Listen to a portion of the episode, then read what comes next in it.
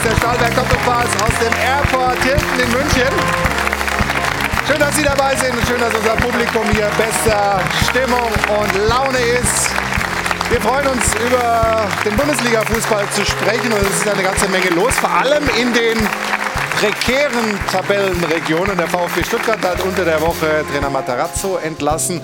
Sie haben dann einen Interimstrainer, Co-Trainer Michael Wimmer, hat dann auch gewonnen gegen Bochum. Aber wer wird Cheftrainer? Warum dauert das so lang? Warum gibt es da so viele Absagen? Alles Fragen, die wir in dieser Sendung besprechen wollen. Und auch über Schalke 04 sprechen wir.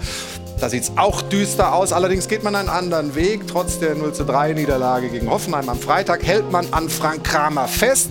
Er hat am Samstag dann das Training geleitet und wird auch in der kommenden Woche sowohl beim Pokal als auch beim nächsten Bundesligaspiel noch in der Verantwortung sein. Und die Frage, die wir uns stellen, ist das richtig bei Schalke da geduldig zu bleiben. Und wir blicken mit einem Auge zur Jahreshauptversammlung des FC Bayern München. Letztes Jahr war da der große Skandal. Dieses Jahr war es etwas ruhiger. Aber Uli Hoeneß hat am Ende einem Fan gesagt, ihr Auftritt war peinlich. Warum er das gesagt hat, warum er wieder einen rausgehauen hat, besprechen wir hier im Stahlwerk Doppelpass. Jetzt freue ich mich auf unsere ersten Gäste. Sie war dreimal Deutsche Fußballerin des Jahres, ist immer noch Rekordtorschützin der Frauen-Bundesliga, heute Trainerin beim FC Zürich und er als Spieler unter anderem Europameister, mehrfach deutscher Meister, Trainer beim VfB, bei Hertha und bei Hoffenheim. Hier sind Inka Grings und Markus Babbel. Guten Morgen.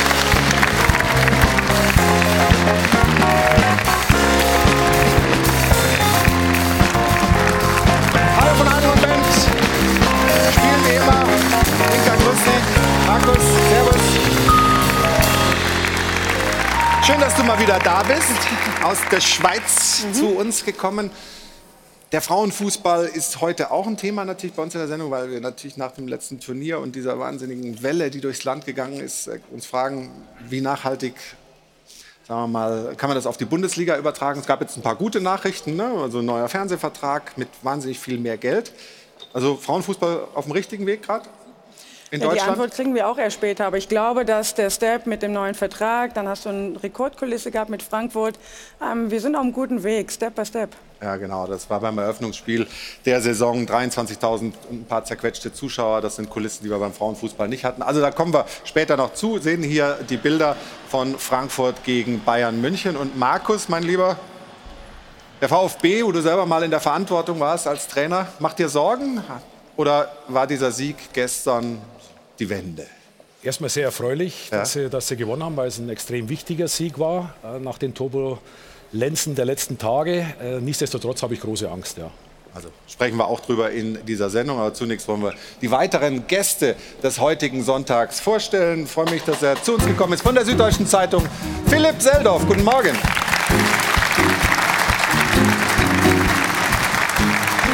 Unser Sport 1-Experte Alfred Draxler ist mal wieder hier. Freue mich sehr. Morgen, Alfred.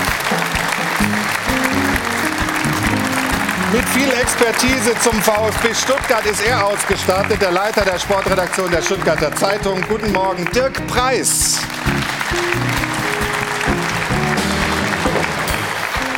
Und bei ihm bin ich immer gespannt, mit welcher Taktik er ins Rennen geht. Ich glaube, es ist wie immer Vollgas die Devise. Hier ist Stefan Effenberg.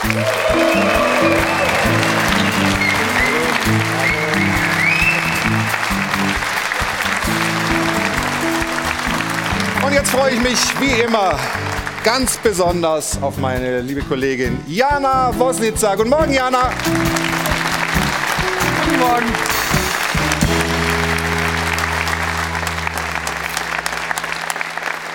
Ja, Flo, du hast es eingangs der Sendung gesagt, wir müssen heute über Schalke sprechen. 0 zu 3 und das auch noch zu Hause gegen die TSG Hoffenheim. Das war die vierte Niederlage in Folge und das macht sechs Punkte nach zehn Spieltagen und damit steht S04 zum ersten Mal in dieser Saison auf einem direkten Abstiegsplatz. Trotzdem halten die Schalker an ihrem Trainer Frank Kramer fest, denn Rufen Schröder, so hat er es gesagt, sieht gegen Hoffenheim zumindest eine Entwicklung. Jetzt muss man an der Stelle allerdings die Frage stellen, in welche Richtung zeigt diese Entwicklung? Schaut man sich die Zahlen an, muss man sagen, da entwickelt sich Schalke ganz schön stark in Richtung Liga 2. Da hilft dann bald wirklich nur noch Glück auf. Deswegen ist unsere Frage der Woche, ist es richtig, dass Schalke an Frank Kramer festhält? Diskutieren Sie gerne mit, entweder am Dopafon, die Nummer ist wie immer die 01379 011 011 oder Sie diskutieren mit auf Twitter und Sie können auch wie immer zwei Tickets gewinnen für den Doppelpass on Tour. Der macht am 25. Oktober Halt in Kaiserslautern und zusammen mit dem Automobilclub von Deutschland können auch Sie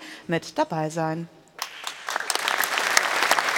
Viel Erfolg dafür und äh, lassen uns wissen, was Sie halten von dem Vorgehen bei Schalke 04. Über die sprechen wir gleich. Beginnen aber mit dem VfB Stuttgart. Da ist jede Menge los am Neckar. So schaut's aus.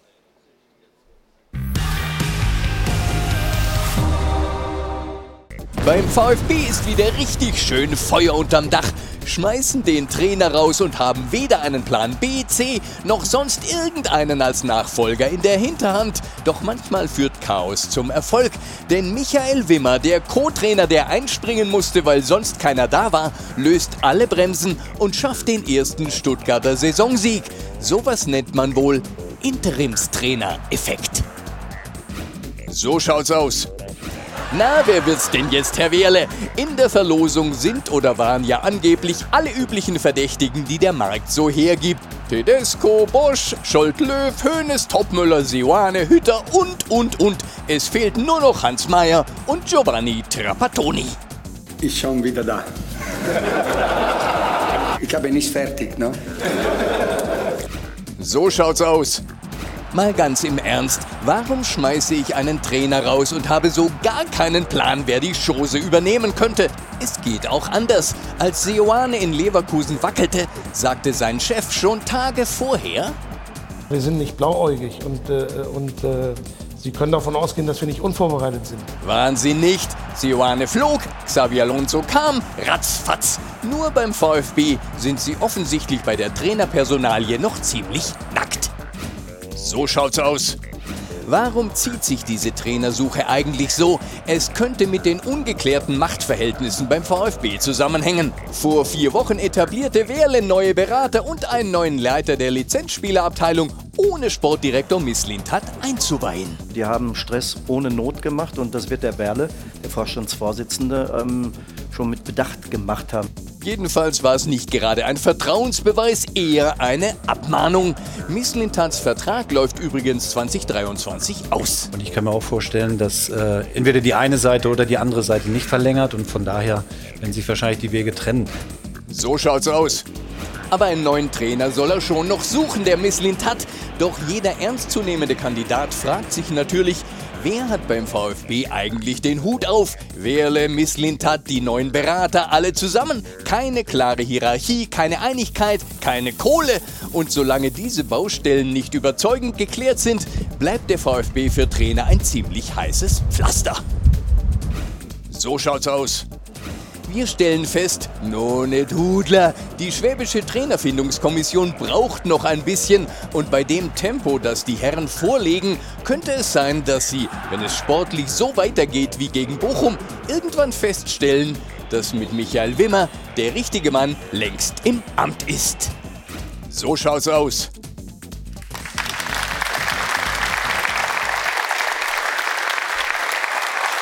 Stefan,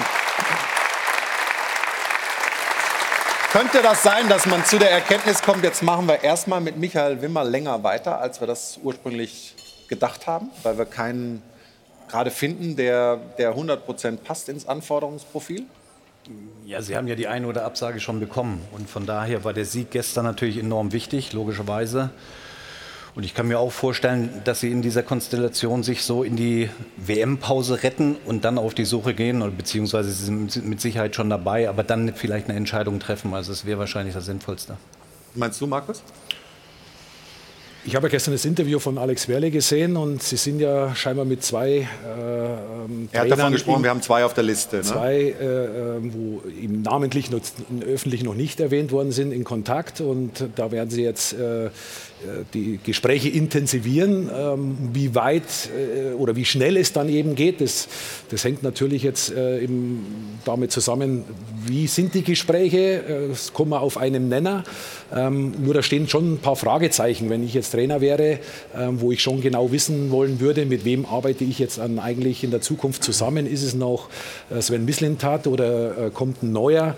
Weil äh, da, da du brauchst ja als Trainer einen, einen starken äh, Sportdirektor an deiner Seite, weil das Anforderungsprofil ist mittlerweile so gewaltig, dass du die, die maximale Unterstützung eben von einem Sportdirektor brauchst. Und, und das wird die, die, die Frage aller Fragen sein. Wie mhm. schnell können sie dieses Problem lösen? Und da sehe ich große Fragezeichen. Ist Sven Mislintat kein starker Sportdirektor mehr? Er ist schon noch ein starker Sportdirektor, aber nicht mehr so stark, wie er schon mal war beim VfB Stuttgart. Er hat in der Konstellation Thomas Hitzelsberger als Vorstandsvorsitzender und Sportvorstand, dann er als ähm, Sportdirektor, Pellegrino Matarazzo als äh, sein Trainer, den sie alle drei oder den die beiden gemeinsam geholt haben. Da hat er schon herrschten andere Machtverhältnisse als jetzt seit ähm, Hitzelsberger nicht mehr da. Alexander Wehle hat übernommen. Nicht, dass da jetzt von vornherein irgendwie Konfrontationskurs war, aber natürlich ist es ist es anders und es zeigt ja auch die Bestellung dieser Berater, ähm, dass der Alex Welle ähm, nach der Saison klar gesagt hat, wir stellen uns da breiter auf, wollen ein bisschen mehr Expertise und das bedeutet dann natürlich, dass auch mehr Leute mitsprechen, wenn es um die sportlichen Entscheidungen geht. Seht ihr das als eine, eine, eine mal, strukturierte Situation oder ist das äh, chaotisch? Was, was hast du für ein Gefühl, Philipp? Aus der Ferne habe ich mich darüber gewundert, dass äh, Matarazzo entlassen wurde und nicht schon die Alternative zur Stelle war.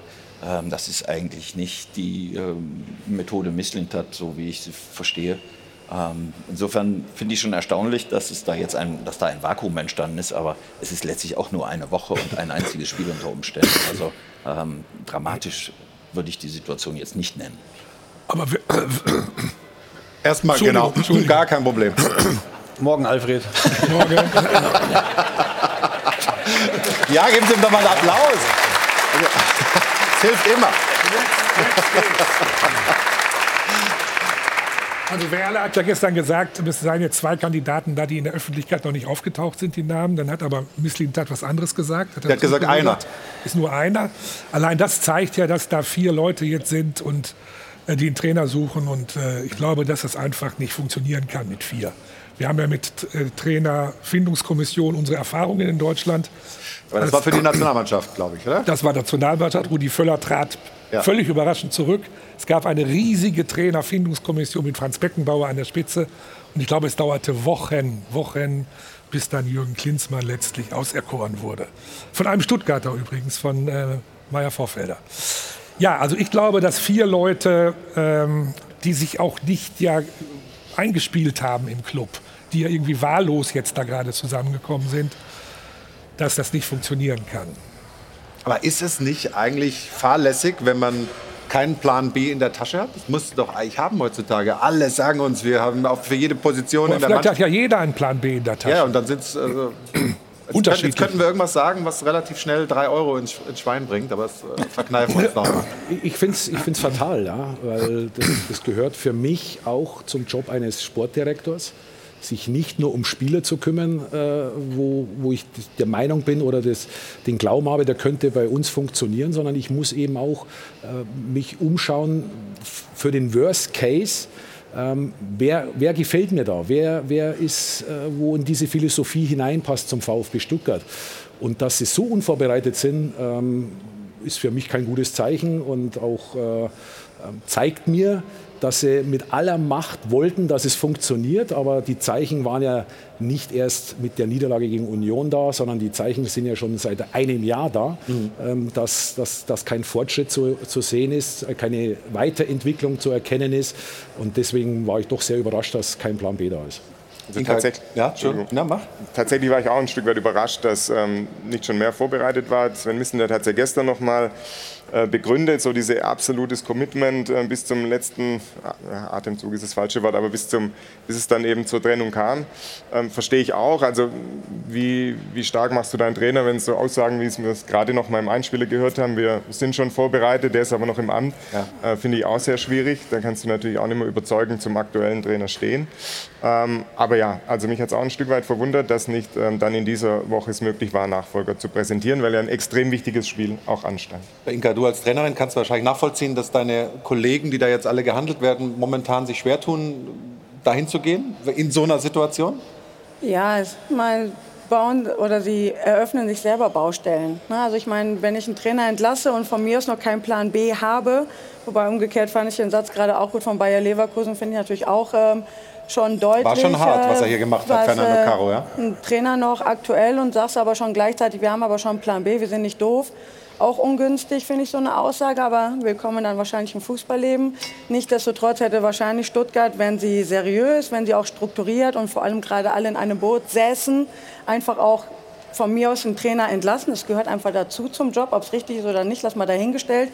Aber man spricht dann einfach auch in dem Moment dem Assistenten das Vertrauen vollkommen aus und redet nicht darüber, wir suchen, wir haben Absagen, wir haben schon Gespräche. Also man macht sich selber eine Baustelle auf, indem man einfach äh, ihm nicht das Vertrauen gerade gibt. Wie man das intern dann bespricht, lass mal dahingestellt, dass man sagt, pass auf, du bist eine Übergangsweise, aber äh, größer wären sie gewesen in dem Moment, wenn sie gesagt hätten, wir entlassen, wir haben mit Wimmer einen, dem wir gerade das Vertrauen aussprechen und dann arbeitet man ähm, im Hintergrund. Und das ist gerade sicherlich eine extreme Unruhe, die sehr ungünstig ist für den Verein. Und ich als Trainer würde dann sicherlich auch zweimal überlegen. Aber ich glaube nicht, dass es viele Trainer gibt, die den VfB Stuttgart ablehnen. Also das kann ich mir nicht vorstellen. Ich glaube, dass auch da die, äh, die Gründe woanders liegen. Nehmen wir Sebastian Hoeneß. Ähm, der hatte Interesse und äh, hat dann der Vater, der auch sein Manager ist, also Dieter, Dieter hat, dann ab, ja. hat dann abgesagt mit der Begründung, dass man nicht den Eindruck hatte, dass man beim VfB Stuttgart genau weiß, was die Rechte tut und was die Linke tut. Also das gleiche Thema wieder. Es gab wohl kein, eindeutigen, äh, kein eindeutiges Commitment zu, zu Hoeneß. Und deswegen hat er dann abgesagt. Ich glaube, das Problem liegt nicht bei den Trainern, die nicht wollen, sondern es liegt beim VfB Stuttgart, die sich nicht einigen können. Und möglicherweise liegt es ja auch sogar daran, dass man gar nicht genau weiß, welches Anforderungsprofil haben wir eigentlich? Was brauchen wir jetzt? Brauchen wir jetzt äh, einen gestandenen Mann, Typ Feuerwehrmann, der erstmal die Liga hält? Oder brauchen wir einen, der die junge Mannschaft weiterentwickelt?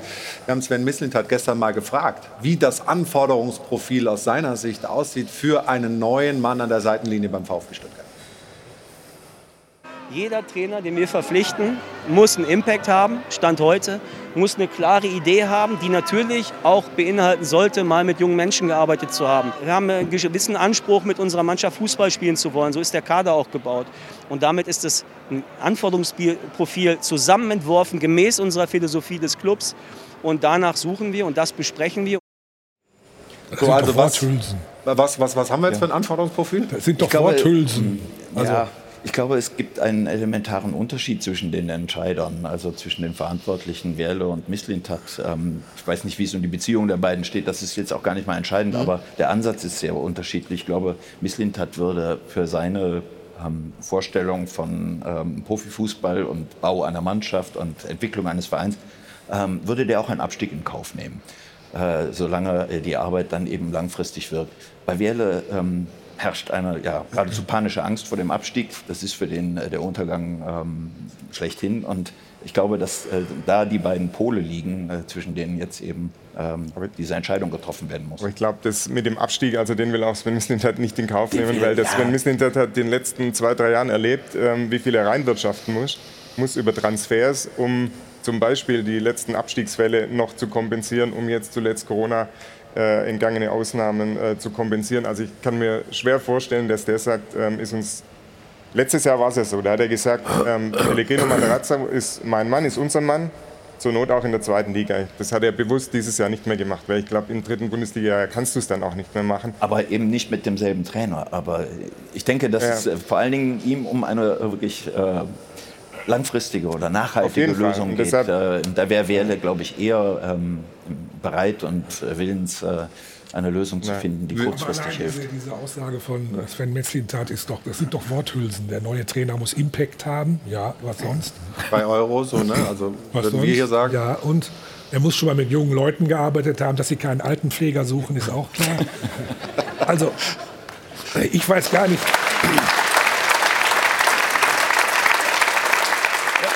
Markus, für mich hört sich eigentlich, an. eigentlich passt, passt du passt genau auf dieses Anforderungsprofil. Ja, aber es gab noch keinen Anruf. Also ich bin nicht von den Zweien, wo noch nicht in Bist der Öffentlichkeit also, bin ich okay. nicht.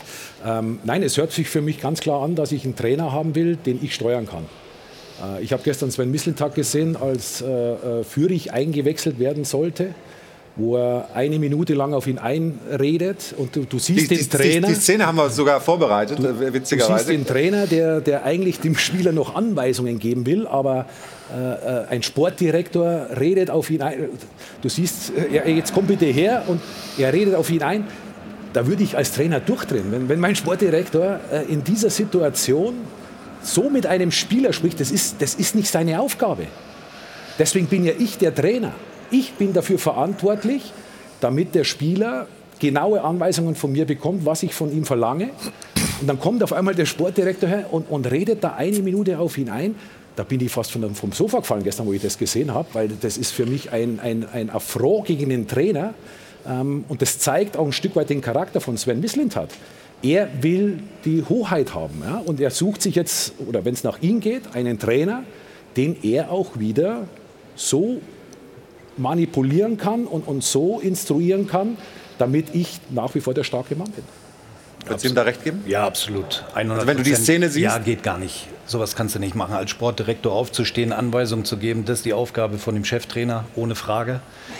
Und er sollte auch wissen, dass da so ein paar Kameras im Stadion sind, die genau das einfangen und wir darüber diskutieren, ist ja auch klar. Also das geht gar nicht. Also das ist die absolute Hoheit von dem Cheftrainer. Allerdings nochmal zurück zu dem anderen Thema vorher. Also es ist ja nicht so, dass die führungslos sind oder dass kein Trainer auf der Bank sitzt. Also ich glaube schon, dass sie eine gewisse Zeit jetzt gewinnen wollen, weil sie sich oben eben nicht einig sind. Also da gibt es wahrscheinlich diese große Diskrepanz in der Führung zu sagen, Miss Lindhardt will diesen Trainertyp, aber die oben, also sprich Werle und Kedira, haben vielleicht einen ganz anderen Anspruch. Und da zusammenzukommen, das ist die größte Herausforderung und die größte Schwierigkeit stand jetzt beim VfB Stuttgart. Wir machen da an dem Punkt äh, eine kurze Pause, schalten gleich nach äh, der Pause zu unserem Kollegen ähm, nach Stuttgart. Thorsten Siegmund äh, steht in Stuttgart und wird uns vielleicht da noch ein bisschen Neuigkeiten bringen. Was ist da das Vorgehen momentan beim VfB? Wer sind die Kandidaten? Wer kommt überhaupt in Frage? Was sind die Namen, die nicht öffentlich bekannt sind, aber trotzdem gehandelt werden? Also der VfB bleibt nach einer kurzen Pause weiter unser Thema im Stahlwerk Doppelpass. Also bis gleich.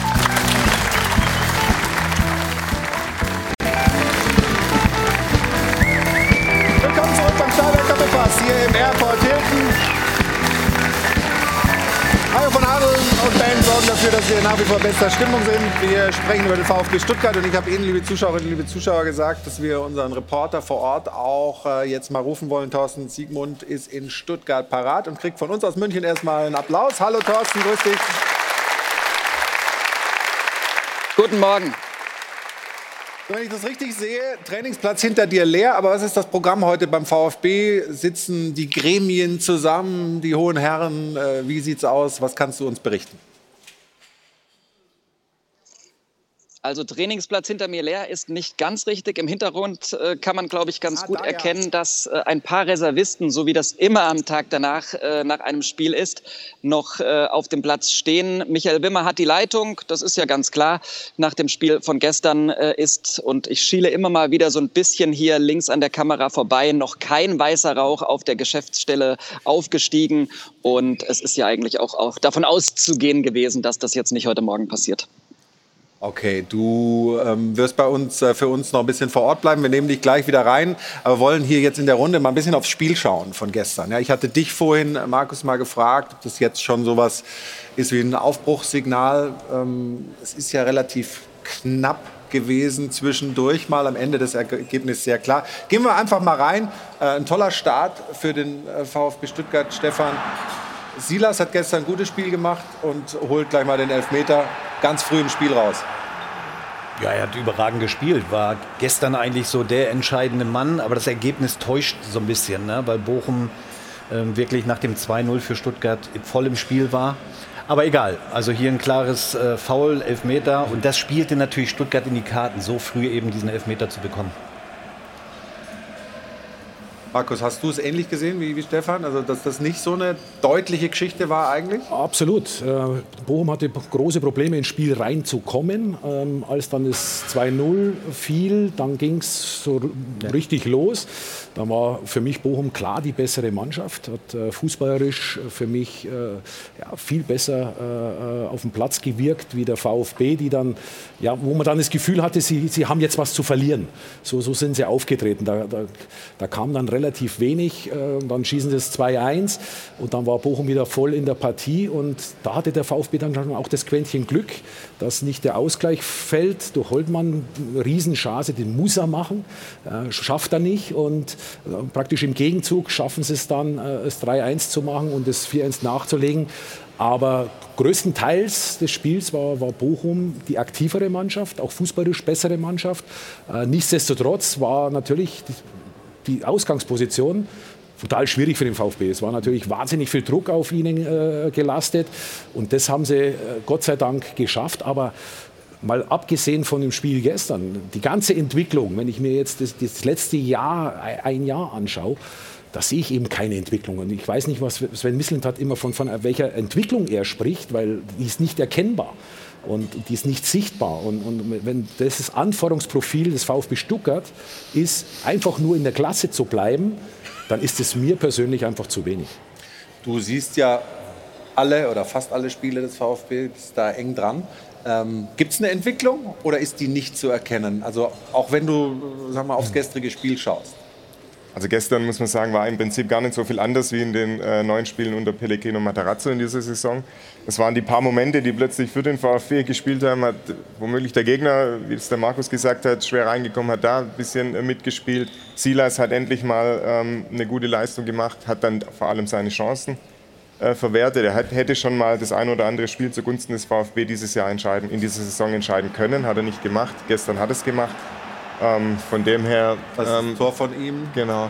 War gar nicht so viel anders jetzt, aber so die paar Momente haben dann diesmal gepasst, die bisher nicht gepasst haben. Aber zu der Entwicklungsfrage ist tatsächlich so, und das führte, glaube ich, jetzt auch dann am Ende zur Trennung, dass nach diesen, ja, man war nie ganz schlecht, man war aber nie auch richtig gut und hat die Kurve einfach nach oben jetzt nicht gekriegt, obwohl man zwar mit diesem Last-Minute-Klassenverbleib in der letzten Saison, dieses emotionale Ereignis ähm, gegen Köln, da dieser Sieg, eigentlich die Voraussetzung da war, das mitzunehmen, mal so einen emotionalen Push und, und das in die neue Saison zu nehmen. Und das hat überhaupt nicht geklappt, das ist komplett verpufft. Da hättest du eigentlich viel mehr drauf aufbauen können. Nach neun Spielen hast du keinen Sieg, obwohl du nie oder sagen mal selten richtig schlecht warst, aber dann dann gab es die Entwicklung einfach zuletzt nicht, die man eigentlich brauchte, um diesen Push auch äh, fortzuführen. Aber diese Entwicklung geht ja schon über, fast über zehn Jahre.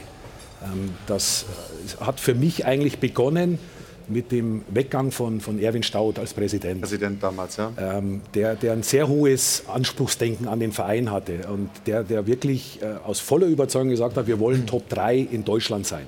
Ähm, mit, die, mit, dieser Power, die der VfB auch hat, für mich kein unrealistisches Ziel. Äh, nach Bayern München, nach Borussia Dortmund die Nummer drei in Deutschland zu werden. Und mit seinem Weggang ging es so peu à peu bergab.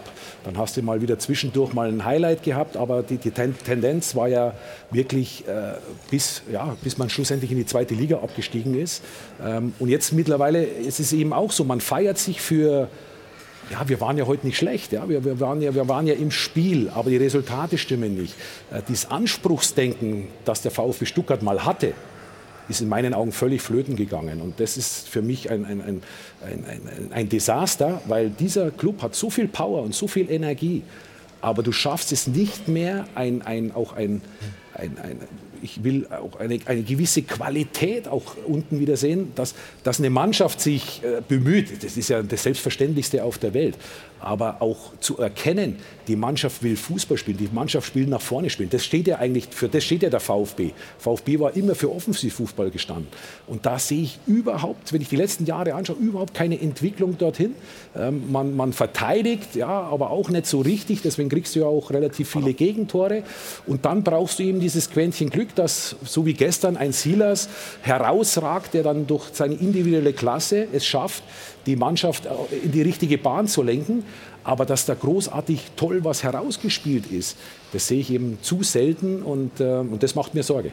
Vielleicht ist es deshalb auch so schwierig, den richtigen Kandidaten zu finden äh, für die Nachfolge von Matarazzo, weil du eben jemanden brauchst, der nach Möglichkeit die Vision auch, äh, sagen wir mal, ins Leben ruft in Stuttgart, dass du da was aufbaust, dass du wieder in Regionen kommst, wo der Anhang den VfB ja zu Recht äh, sieht. Ich würde noch mal zu Thorsten Siegmund geben nach Stuttgart. Was sind denn diese geheimen Namen auf der Liste, ob es jetzt einer ist oder zwei? Also was wird so gehandelt äh, bei den Leuten, die auch beim Training zuschauen, äh, bei den Fans des VfB Stuttgart? Gibt es Namen, die du hörst, die du uns mitteilen kannst, die vielleicht äh, eine gewisse Wahrscheinlichkeit haben, dass sie dann auch im Endeffekt irgendwann an der Linie stehen beim VfB? Puh, ganz schwierige Frage. Halten wir uns doch erstmal vielleicht an die äh, Fakten. Äh, ich habe tatsächlich vorhin mal ein bisschen mit den Fans gesprochen. Da gibt's den einen oder anderen, der würde in der Tat gerne Michael Wimmer als Nachfolger von Matarazzo sehen. Aber ich glaube, das wäre auch das falsche Signal, weil in der Tat halt auch äh, zu viel Materazzo in Wimmer steckt. Das hat er ja selbst auf der Pressekonferenz zugegeben. Und ich habe es äh, vorhin ja auch schon in der Runde verfolgt. Äh, gestern hat Sven Mislint ein klares Statement abgegeben. Wimmer ist nur Interimscoach. Also ganz klare Sache. Wir suchen den neuen Cheftrainer und ähm, ja, die zwei geheimen Kandidaten, du sprichst sie an. In der Tat dringt da im Moment nichts an die Öffentlichkeit. Das, was ich jetzt sage, ist alles auch nur im spekulativen Bereich.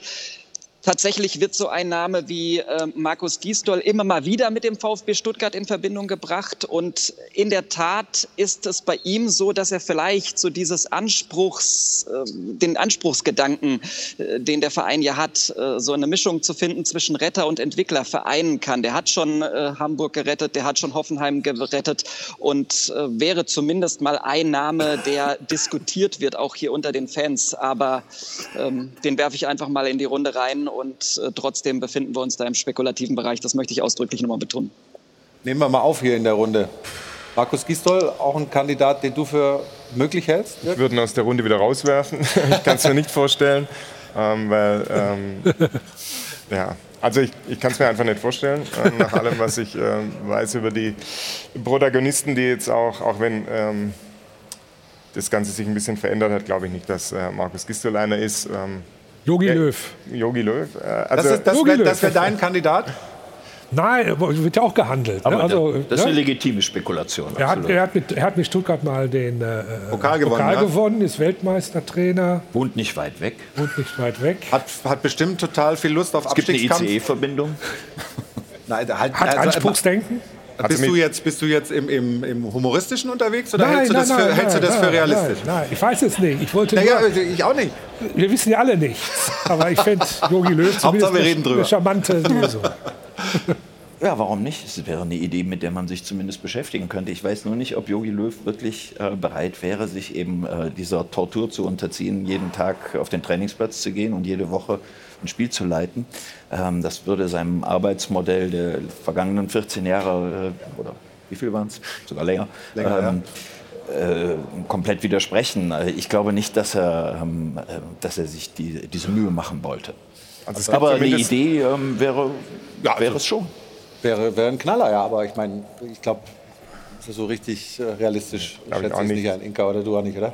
Nee, ich bin da tatsächlich auch nicht jemand, der so extrem ins Spekulieren geht. Wir können ja sonst auch eine Frau reinwerfen, ist ja auch nicht schlecht. Ne? Aber du bist- du bist ja unter Vertrag in Ich Zürich. bin unter Vertrag, aber ich glaube, äh, das wäre jetzt alles eine lange Farce, wenn man jetzt über solche Namen spekulieren würde. Aber vielleicht können wir trotzdem noch mal drüber reden. Was würdest du zum Beispiel denken, Stefan, brauchst du jetzt wirklich den gestandenen Mann, den, den erfahrenen, äh, wo du sagst, der, der ist wirklich, der, den bringt jetzt nichts äh, aus der Ruhe? Oder würdest du auch sagen, okay, man kann auch wieder mal so, Matarazzo kam ja auch aus dem aus dem Nichts, mehr oder weniger auch so jemanden, auch ein Scholt Löw, der jetzt gehandelt wurde, ist ja als Co-Trainer bisher klar äh, gut unterwegs gewesen, aber eben noch keine Cheftrainererfahrung. Kann man so ein Risiko eingehen? Ich glaube nicht, dass der VfB Stuttgart das Risiko eingeht. Ich glaube schon, dass sie gewisse Namen äh, diskutieren intern, ganz klar. Äh, Jogi Löw könnt ihr schon mal abhaken. So werden über, übrigens äh, Schlagzeilen produziert. Jogi Löw einfach mal nennen. Und dann haben wir die Schlagzeile, das, das ist ja totaler Quatsch. Also du musst ja auch erstmal den finden, der dazu auch bereit ist. Es ist ja ein, es birgt ja ein großes Risiko, dorthin zu gehen auch. Du wirst mit Sicherheit einen finden. Ähm, aber Misslintat hat es ja selber gesagt, wir brauchen einen, der mit jungen Leuten zusammenarbeiten äh, kann. Also, aber du brauchst schon auch eine Erfahrung. Ja? Also einen erfahrenen Trainer, du brauchst einen deutschsprachigen Trainer, finde ich immer ganz, ganz wichtig in so Situationen. Ähm, aber ich nenne jetzt keinen Namen und werfe einen Namen rein. Markus will es ja nicht machen. ähm, hat er nicht gesagt, er hat nur gesagt, er ist nicht angerufen denn, worden. Warum ist das, also ich finde, ähm, es ist ja immer zum Diskutieren, Trainer, egal, Trainerin, scheiß, wirklich egal. Ähm, weil die Mannschaft, glaube ich persönlich finde, wirkt ja intakt. Also das ist ja für jetzt dann Ausschlusskriterium Trainer, Trainerin, egal.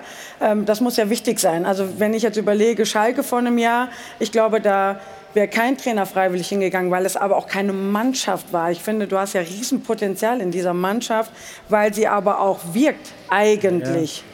Außer dass die Unsicherheit natürlich ja, vorhanden aber sind. Aber es ist richtig. Aber wenn das du jetzt Trainer bist wichtig. und das Angebot oder die Anfrage kommt vom ja. VfB Stuttgart, du hast jetzt gesagt, ich sehe die Mannschaft. Natürlich ist da mhm. ein gewisses Potenzial vorhanden. Aber du musst ja auch mit dem Umfeld zusammenarbeiten. Das ist ja das Problem beim VfB Stuttgart, eben mit denen in der Führung zusammenzuarbeiten.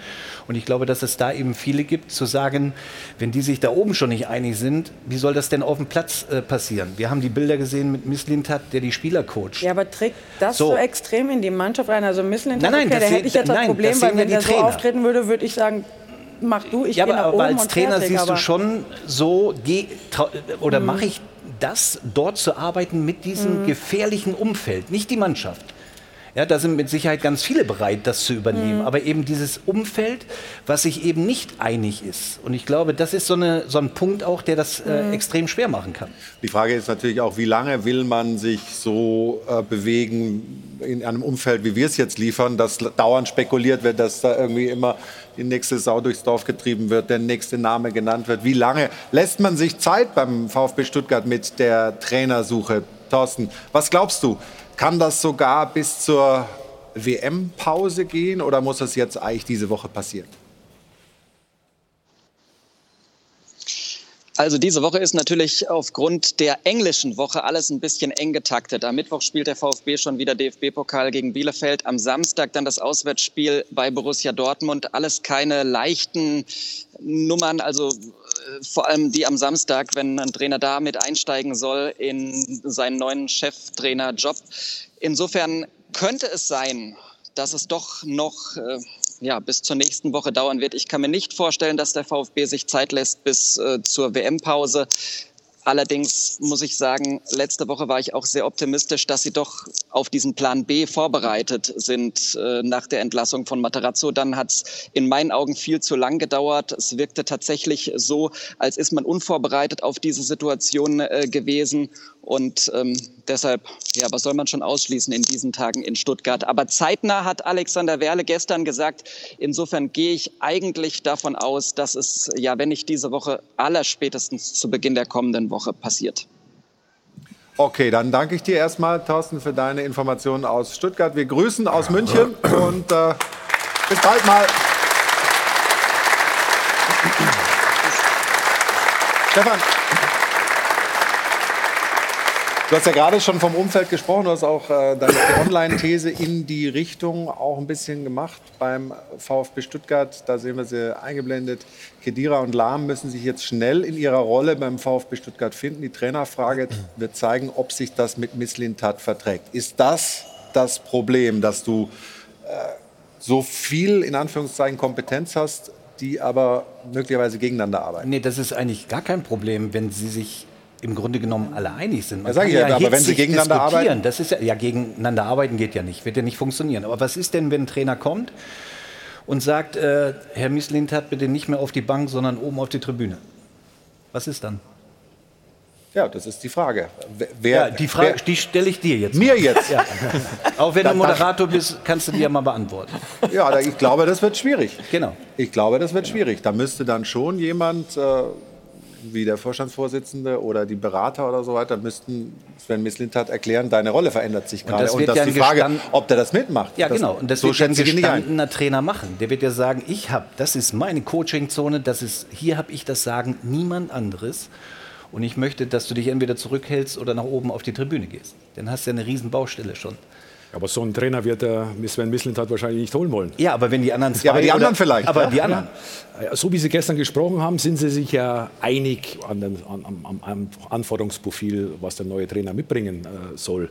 Ähm, nichtsdestotrotz glaube ich, dass Alexander Werle und Sven Mislintat, oder besser gesagt Alexander Werle, muss dieses Problem lösen. In welche ja. Richtung auch immer. Entweder gehe ich mit Sven Mislintat in die Zukunft oder ich muss mich jetzt trennen. Ja. Für mich gibt es da keine Alternative dazu. Weil dadurch wirst du immer diese Spekulationen haben, du wirst immer dieses, dieses Köcheln äh, am Laufen halten. Und da muss jetzt Alex Werle einen, einen, einen, klaren, einen klaren Weg für den VfB finden. Möglicherweise auch äh, in seinem eigenen Sinne, denn wenn man ins Netz schaut, und das macht Jana, dann gibt es da durchaus eine ganze Menge Kritik auch an der Vorgehensweise von Alex Werle. Ich bin an der Bar. Hoppala. Ich kriege noch ja. einen Stuhl gereicht. Vielen Dank, danke. So, darf ich auch sitzen. Die Fans sind ehrlicherweise ähm, der gleichen Meinung wie ihr. Ich habe mich von hinten angeschickt. Bisschen, macht aber nichts. Also, was Misslintat, Hitzelsberger, Vogt, Matarazzo in einem mühsamen Transformationsprozess aufgebaut haben, wird gerade von Werler, Werle in vier Wochen mit dem Piep wieder eingerissen. Das ungefähr spiegelt ganz gut die Meinung im Netz wider. Die ist ganz klar kontra Werle. Sie haben das Gefühl, seitdem er dort ist, ist viel Unruhe im Verein. Langsam gewinne ich den Eindruck, dass potenzielle Trainerkandidaten von der geballten Kompetenz von Kedira, Lahm und Co. abgeschreckt werden. Und vielleicht hätte man anstatt diese Personalien zu verpflichten, das Geld besser eingespart. Dann hätten wir jetzt auch Geld für einen neuen Trainer. Das war's? Das war wir sind jetzt richtig hab, gut abgesprochen. Jetzt habe ich ne? dich überrascht. Ne? ich würde sagen, steht 1 zu 1 jetzt. Ja, also anders macht äh, der FC Schalke 04. Vielleicht auch, weil sie keinen Plan B so richtig in der Tasche haben. Nee, glaube ich nicht. Da steht ja äh, mit Thomas Reis einer schon in den Startlöchern. Sie halten auf jeden Fall am Trainer fest. Momentan zumindest. Norman Soleder berichtet aus Schalke.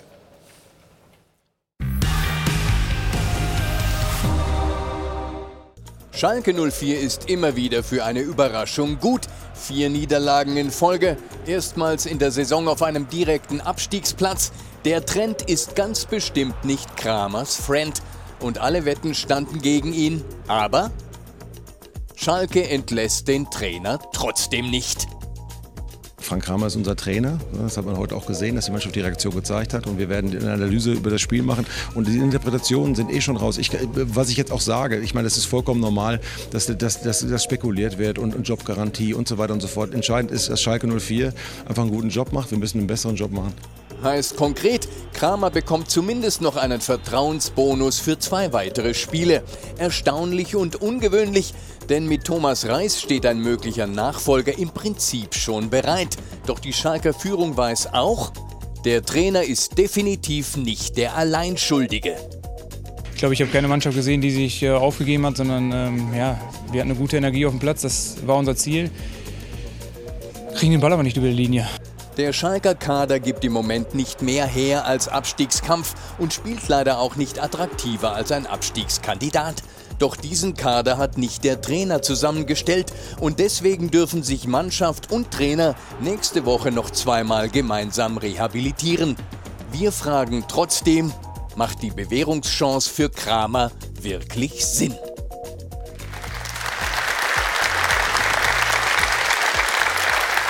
Alfred, wie siehst du das denn als Urschalker?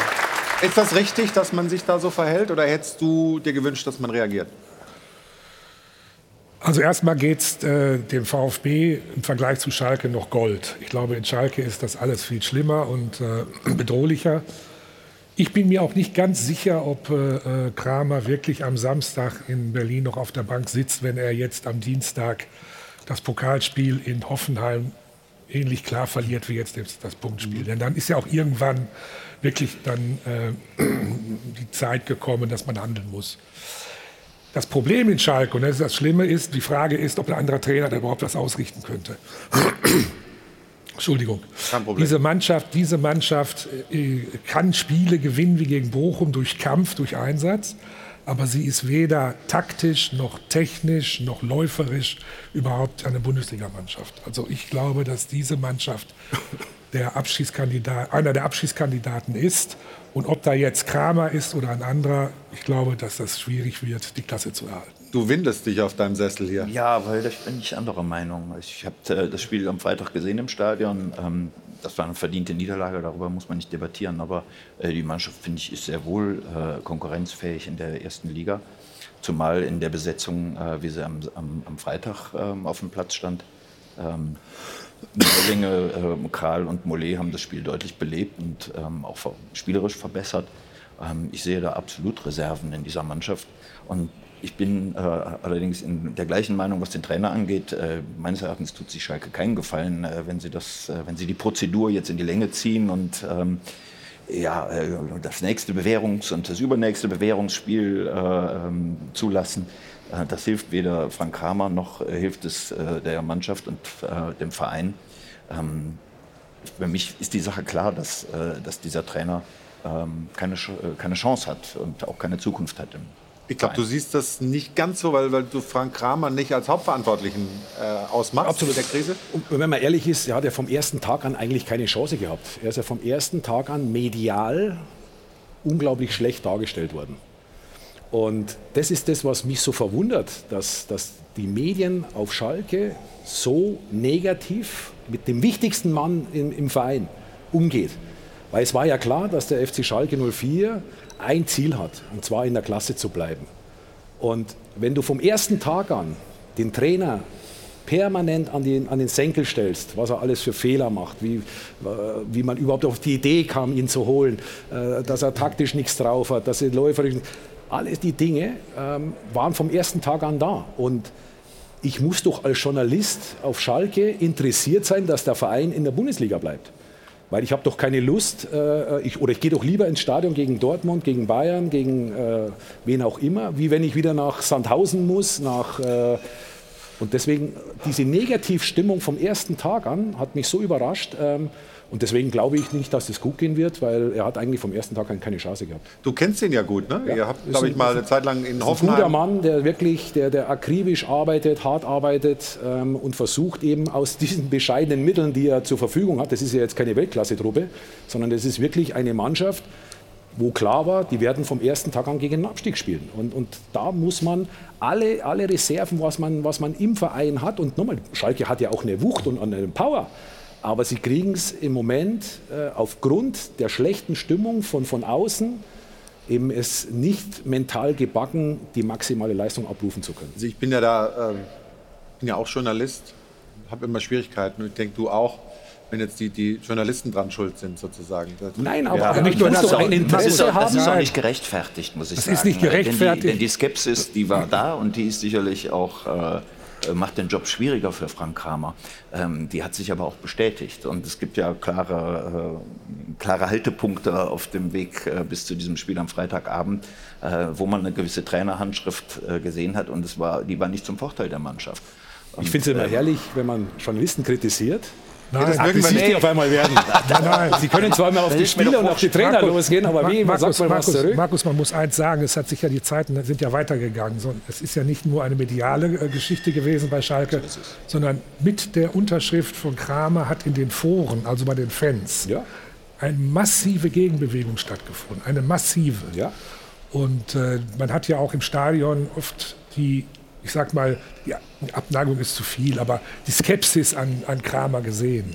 Also äh, das waren auch schon die Fans, die Foren und äh, das war damals ja auch eine Überraschung, einen Abstiegstrainer aus Bielefeld zu holen, der ja, aber dann frage ich mich, wer hat ihn dann geholt? Ja, also ist Rufen Schröder das Problem? Oder? Da hat Rufen Schröder ja, Fehler gemacht. Wir können jetzt immer, genau über das Thema sprechen. Ja, jetzt mal wieder Journalisten schützen, ihr seid ja alle super.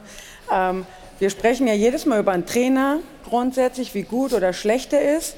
Und dann kommt aber eigentlich der wichtigste Part, finde ich, der ist viel wichtiger mal zu besprechen ist, wir reden über den Kader, wir stellen den Kader zusammen. Wenn der Trainer von mir aus noch gerne ja. in der alten Schule den Kader zusammenstellt, ja dann bitte, dann stelle ich auch Trainer und dann muss ich mir das auch anhören. Aber jetzt sind wir schon wie bei Stuttgart mit Misslintat, wie auf Schalke finde ich, muss man echt mal über die Position nachdenken, eigentlich eines Trainers. Äh, wie man eigentlich heutzutage arbeitet. Du gehst ja zum Teil zu einer Mannschaft, wo du gar kein Mitspracherecht hast. Also das finde ich schon extrem Aber deswegen habe ich ja vorhin deutlich, gesagt, dass, äh, dass man da über die Position mal sprechen Deswegen habe ich ja gesagt, die Frage ist ja, ob ein anderer Trainer überhaupt was bewirken ja, korrekt, könnte. Absolut. Oder ob der Kader, so wie er da steht, ja. einfach nicht konkurrenzfähig ist. Das muss man ganz klar Ja, aber dann muss man ja auch zuerst mal auf die Zwänge hinweisen, äh, denen äh, die äh, Beteiligten unterworfen sind.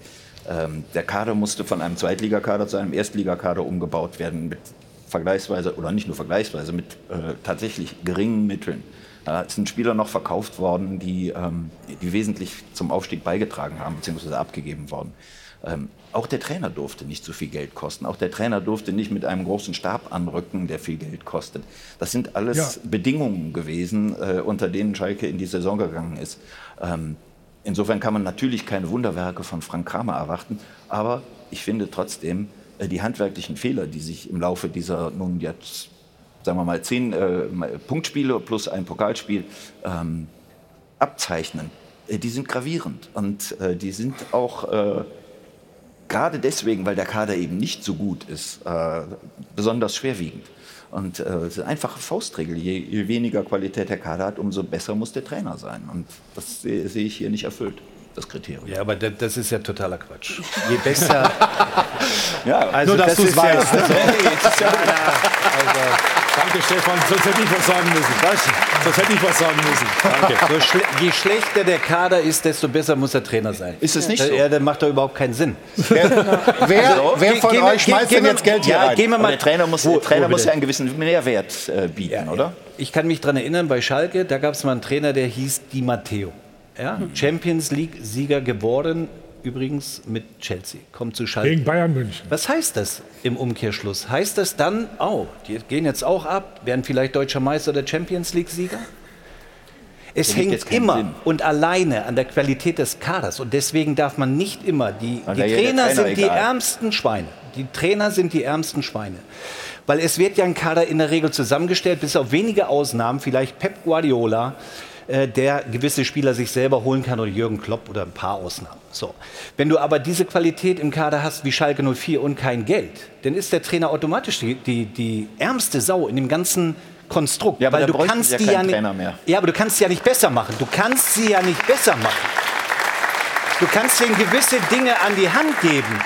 Aber um erfolgreich zu sein, musst du den Kader besser machen. Und dafür ist ein Trainer nicht verantwortlich. Nehmen wir Union Berlin. Wo sind die hergekommen?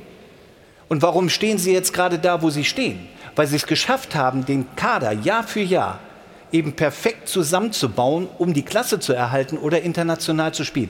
Das ist die hohe Kunst und nicht mit dem Finger auf den Trainer zeigen und sagen, oh, der kann das nicht. Ja, also ich, ich, ich glaube schon, aber dass die Leistung von Urs Fischer in Berlin klein gerade. Nee. Ja, der hat nein, nein. ja über Jahre entscheidend dazu beigetragen, dass der Kader Ich glaube aber, dass er Natürlich, aber im Verbund, im ja, Verbund, in einer und in einem perfekten Umfeld zusammenzuarbeiten, um diesen Verein genau dorthin zu bringen, wo Union jetzt steht. Das hat doch kaum ein anderer Trainer. Meinst du, das hat ein Kramer bei Schalke 04? Freiburg. Also nee, aber ich sehe zum Beispiel die Leistung Freiburg, von Steffen Baumgart in Köln. Freiburg genau dasselbe Beispiel. Die Leistung von Steffen Baumgart in Köln belegt ja, dass ein Trainer eben bewirken kann, dass eine Mannschaft besser wird. genau. Ich habe am Anfang, genau, aber die letzten drei Spiele wurden verloren. Die, die, letzten drei Spiele äh, wurden verloren. Jetzt warten wir noch mal die nächsten vier ab und schauen dann noch mal nach Köln. Also so schnell geht, also es geht ganz schnell im Fußball, dass das Ding so kippt. Und wo du denkst heute, du sitzt fest im Sattel, mhm. bist du nächsten Monat, bist du zu Hause oder im Urlaub. Das ist ein anderes Thema meines Erachtens. Nee, nee, das ist genau das Thema. Das Aber ist es genau gibt doch auch Thema. die Trainer, die ein, ein Trainer, der nicht die Unterstützung hat vom Umfeld, also sprich Sportdirektor, Manager, Vorstand und so weiter, dann bist du verloren. Das ist bei Bayern München mit Nagelsmann genauso. Wenn der nicht geschützt wird von den Oberen, dann bist du verloren wenn du nicht die Ergebnisse bringst. Das ist bei Bayern München weniger der Fall, weil sie in der Regel die Ergebnisse bringen. Aber bei Schalke, da kannst du die Uhr nachstellen. Und ich habe mich am Anfang der Sendung noch gefragt, mit was für einer Taktik du hier reingehst. Hab dann gesagt, ja, ja ich bin mir sicher, wie immer, Vollgas. Das war Stefan Effenberg, Vollgas. Du beobachten, so, wer was sagt, so, dann checke ich hier mit Markus ab und dann geht's los. Dann geht's los. Ich hoffe, Philipp kann das aushalten sowieso. Und nach äh, einer kurzen Pause machen wir weiter. Sprechen eben drüber, ist es der Trainer oder ist es eben doch das, was du sagst? Ist es der Sportdirektor und die Verantwortlichen drumherum, die sich mal hinterfragen müssten? Und wir schalten gleich in den Kölner Keller, wirklich in den Kölner Keller, denn der Mann, der gestern bei Leverkusen diese elf Meter dann entschieden hat, wird uns gleich zugeschaltet sein. Freuen uns da sehr drauf und sind gleich wieder da im Stahlwerk Doppelpass. Und Sie holen sich bei unserem Gewinnspiel hoffentlich jetzt einen richtig tollen Preis. Wir drücken die Daumen. Bis gleich. Willkommen zurück. Der Stahlberg Doppelpass aus München, aus dem Airport Hilton. Wir sind bei Schalke 04 und haben hier doch ganz engagiert darüber diskutiert, ist eigentlich der Trainer, ist Frank Kramer das Problem oder liegt es woanders? Liegt es an der Qualität des Kaders, der von Ruven Schröder zusammengestellt wurde? Alfred, bei der Bild habe ich gelesen, äh, ich glaube, es war diese Woche, Kramer habe Teile der Kabine verloren. Wenn das so wäre, dann wäre es ein Alarmzeichen. Woran äh, ja. haben das die Kollegen festgemacht? Also wenn das so wäre, war es ein Alarmzeichen. Ich äh, kann nicht sagen, woran sie das festgemacht haben, aber er soll einige Spieler, die beiden, die du gerade genannt hast, äh, ziemlich lange links liegen haben lassen äh, hat sie nicht eingesetzt. Ähm, das ist faktisch bitte? bewiesen. Das ist faktisch das bewiesen. Ist, ist, bewiesen, wie ich höre. Also es muss wohl Schwierigkeiten geben in der Kabine. Aber wir sind alle nicht dabei und hm. äh, Jetzt ist Thomas Reis ja seit längerem ein Kandidat. Äh, Im Sommer schon verhandelt mit Schalke, wollte weg von Bochum. Das hat dann nicht geklappt. Jetzt steht er auf Abruf bereit. Wie ist so eine Situation, wenn da schon so, so ein klarer Kandidat nicht nur durch die Medien geistert, sondern irgendwie schon parat steht. Du hast ja dann auch noch Mike Büskens, der theoretisch jederzeit einspringen kann, das ja schon mehrfach erfolgreich gemacht hat. Wie siehst du das, Markus? Ich glaube eher, dass das das größere Problem ist. Wenn du natürlich mit Mike Büskens, so eine, so eine Schalke-Legende, ähm, der es eben geschafft hat, mit ihnen aufzusteigen und geht dann wieder ins zweite Glied. Ist so ähnlich wie, wie in Dortmund mit, mit, mit, mit Rose und Terzic. Das ist, glaube ich, für, für einen Trainer, der dorthin kommt, wahnsinnig schwer, ähm, das zu handeln. Ja? Und, und weil du immer weißt, äh, wenn, du hast da jemand im Hintergrund, den die Fans lieben, äh, du wirst mit sehr, sehr viel skeptisch, äh, skeptisch äh, wirst, du, wirst du empfangen. Vom ersten Tag an hast du kein richtiges Standing im Verein. Und, und irgendwo im Hinterkopf schwirrt es mit Sicherheit äh, umher, Aber dass, wenn es schief läuft, dann, dann ist ja noch Mike Büskens da. Und äh, ich stelle mir diese Zusammenarbeit wahnsinnig schwierig vor. Aber da ist es nicht nur der Hinterkopf, denn bei jedem Spiel sieht man ja bei der Kameraeinstellung den Trainer stehen und direkt dahinter sitzt Mike Büskens und Gerald Asamoah bei jedem Spiel. Also ich glaube, auch das ist unklug gemacht. Äh, es wäre ungefähr so, als wenn, äh, ich sag mal nur als Beispiel, wenn äh, nach Hansi Flick oder bei Hansi Flick jetzt Jogi Löw immer im Hintergrund sitzen würde. Äh, es ist halt, es ist halt irgendwie ungünstig. Bei Schalke läuft gerade irgendwie es nicht sauber zusammen. Aber, aber äh, der Mike Büskens würde doch auch hinter Thomas Reis sitzen, oder? Das weiß ich nicht, ob Thomas Reis sagen würde, ja. Das ist ein ähnliches Problem wie mit Misslintat. Da sitzt immer dahinter der große Aufstiegstrainer, den die Fans lieben, den man wahrscheinlich auch jetzt nicht sagen kann, du gehst jetzt nach Hause. Natürlich nicht, warum auch, gibt es gar keinen Grund. Ein Riesenproblem. Nur hätte man das vielleicht ein bisschen anders lösen können. Ich weiß nicht. Also ich glaube, es kommt immer auch darauf an, wie der Trainer dann in dem Fall mit Mike Büskens halt kommuniziert. Also ich meine, wenn Mike Büskens den Job hätte haben wollen, dann wäre er Nummer eins und fertig. Also ich glaube, er hat sich auch bewusst dafür entschieden, nicht als Cheftrainer zu fungieren, sondern eher aus dem zweiten Glied heraus. Und äh, ich glaube, viel wichtiger ist, wie man intern miteinander kommuniziert und zusammenarbeitet, weil letztendlich, egal wie, sitzt man trotzdem erstmal in einem Boot. Und ich ähm, glaube, es hat immer was auch mit dem Respekt miteinander zu tun und solange das nicht wie jetzt gerade in Stuttgart so ausartet mit dem Sportdirektor, ähm, tue ich mich schwer damit, das so darzustellen, dass nur weil er dahinter sitzt und direkt in der Kamera ist, und Salihamidzic auch, jetzt nicht mehr, aber Das ist ja grundsätzlich mal normal bisher gewesen. Und Salihamidzic war nie Trainer bei Bayern München. Und hat ja, gut, Missland ja auch nicht, aber irgendwie ja schon. Nein, nein, aber, aber nochmal. Tercic hat in dem aber, Jahr aber oben auf warte der mal kurz, Tribüne Alfred, Ich gesessen. möchte ja nicht ungalant sein, aber wir sitzen, äh, man sitzt in einem Boot, finde ich, oder? Oder? Das ist schon. Sollte man. Ja, aber das, sind, das ist vor allem drei Euro wert. Ach Gott. Ehrlich, ne? Ja. Nur gewartet. So. Sorry, jetzt darfst du. Nein, ich war eigentlich fertig. Ach so. Ich war eigentlich Na, na, da ist aber äh, die interne Sicht und auch unsere Draufsicht äh, besprochen. Aber Jana, jetzt sitzt du schon parat, äh, weil wir die Frage der Woche auflösen wollen. Und wir sind gespannt, ja, was unsere Zuschauerinnen und Zuschauer gesagt haben. Ist das richtig, dass Frank Kramer bleibt? So oder so ähnlich haben wir die Frage ja formuliert. Jana, du. Die klare Antwort an der Stelle aus dem Netz lautet Nein. 72 Prozent sagen, Schalke braucht dringend einen neuen Trainer. Jetzt habe ich versucht, im Netz mal ein paar Gegenargumente zu finden und unter anderem dieses gefunden. Das geht in die Richtung, was Stefan eben sagte. Der Kader ist einfach zu schwach. Da kann dann der Trainer Kramer auch machen, was er will. Die Einstellung gegen Hoffenheim, die hat gepasst. Zu mehr ist die Mannschaft aber eben dann nicht imstande. Zudem das Übliche, stehst du unten drin, hast du auch kein Glück. Ich habe auch lange nicht mehr gezahlt. Stefan, du hast bestimmt noch drei Euro für mich übrig. Da will ich sagen, immer Pech ist irgendwann dann aber auch Unvermögen, muss man an der Stelle sagen. Dafür zahle ich dann gleich. Die Frage ist aber auch, ob sich Schalke einen Trainerwechsel überhaupt leisten kann. Abfindungen, Trainermarkt und so weiter müssen abgewogen werden. Leider ein Symptom, was auch den letzten Abstieg ebenfalls mit begleitet hat. Zu späte und falsche Trainerentscheidungen. Das klingt relativ hoffnungslos. Mal hören, ob Sie am Dopafon hoffnungsvollere Worte gefunden haben. Menschliches gegen den Trainer Kramer nichts zu sagen, aber sportlich bringt der Schalke nicht weiter. Es kann nur eine Lösung geben, Felix Mackert. Ich finde es eine starke Haltung von Schalke 04, nicht immer gleich den Trainer zu entlassen. Es stand von Anfang an fest, dass die um den Abstieg spielen. Ich bin der Meinung, Schalke hat nicht das Potenzial, in der Liga zu bleiben. Die Mannschaft ist einfach zu schlecht. Ich denke, wir werden, wenn man den in Ruhe arbeiten lässt, nicht absteigen. Bei dem Spiel gegen Hoffenheim hat man gesehen, dass die Mannschaft dem Trainer folgt. Die ist gelaufen, Einsatz gezeigt, wie er das wollte. Ja, ich bin der Meinung, Frank Kramer ist ein guter Trainer, der hat es schon mehrfach bewiesen. Er hat Fach- und Sachverstand und es ist nur legitim, wenn man den weiter beschäftigt und ich denke, das wird sich auszahlen, wenn man an ihm dran Soweit also Ihre Stimmen am Dopafon. Und die deutlichste Reaktion bei uns im Publikum gab es bei der Erwähnung des Namens Felix Magath. Warum eigentlich? Die hat er auch gerettet letztes Jahr. Ja, hat er. Ja, komm. Kramer muss ja erstmal dann nicht mehr Trainer sein auf Schalke 04. Also ich, ich glaube, dass wir über Felix Magath im Februar oder März mit Sicherheit noch mal reden, auch intensiv reden werden, wenn es die eine oder andere Mannschaft treffen wird.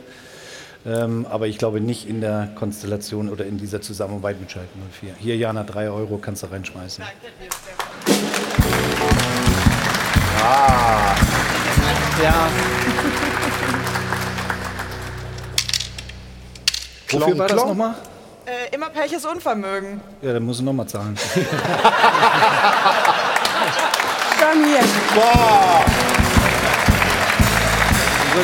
Lass dich so nicht behandeln, Jana. Der war zu einfach. Den hätte ich kommen sehen müssen. Ja, aber Naja, wirklich. gut. Danke. Damit kommen wir zu, zu unserer Schiedsrichterrubrik. Da fragen wir doch mal den Schiedsrichter. Da fragen wir doch mal den Schiri. Wird präsentiert von Das Örtliche. Ohne Schiris fehlt uns was.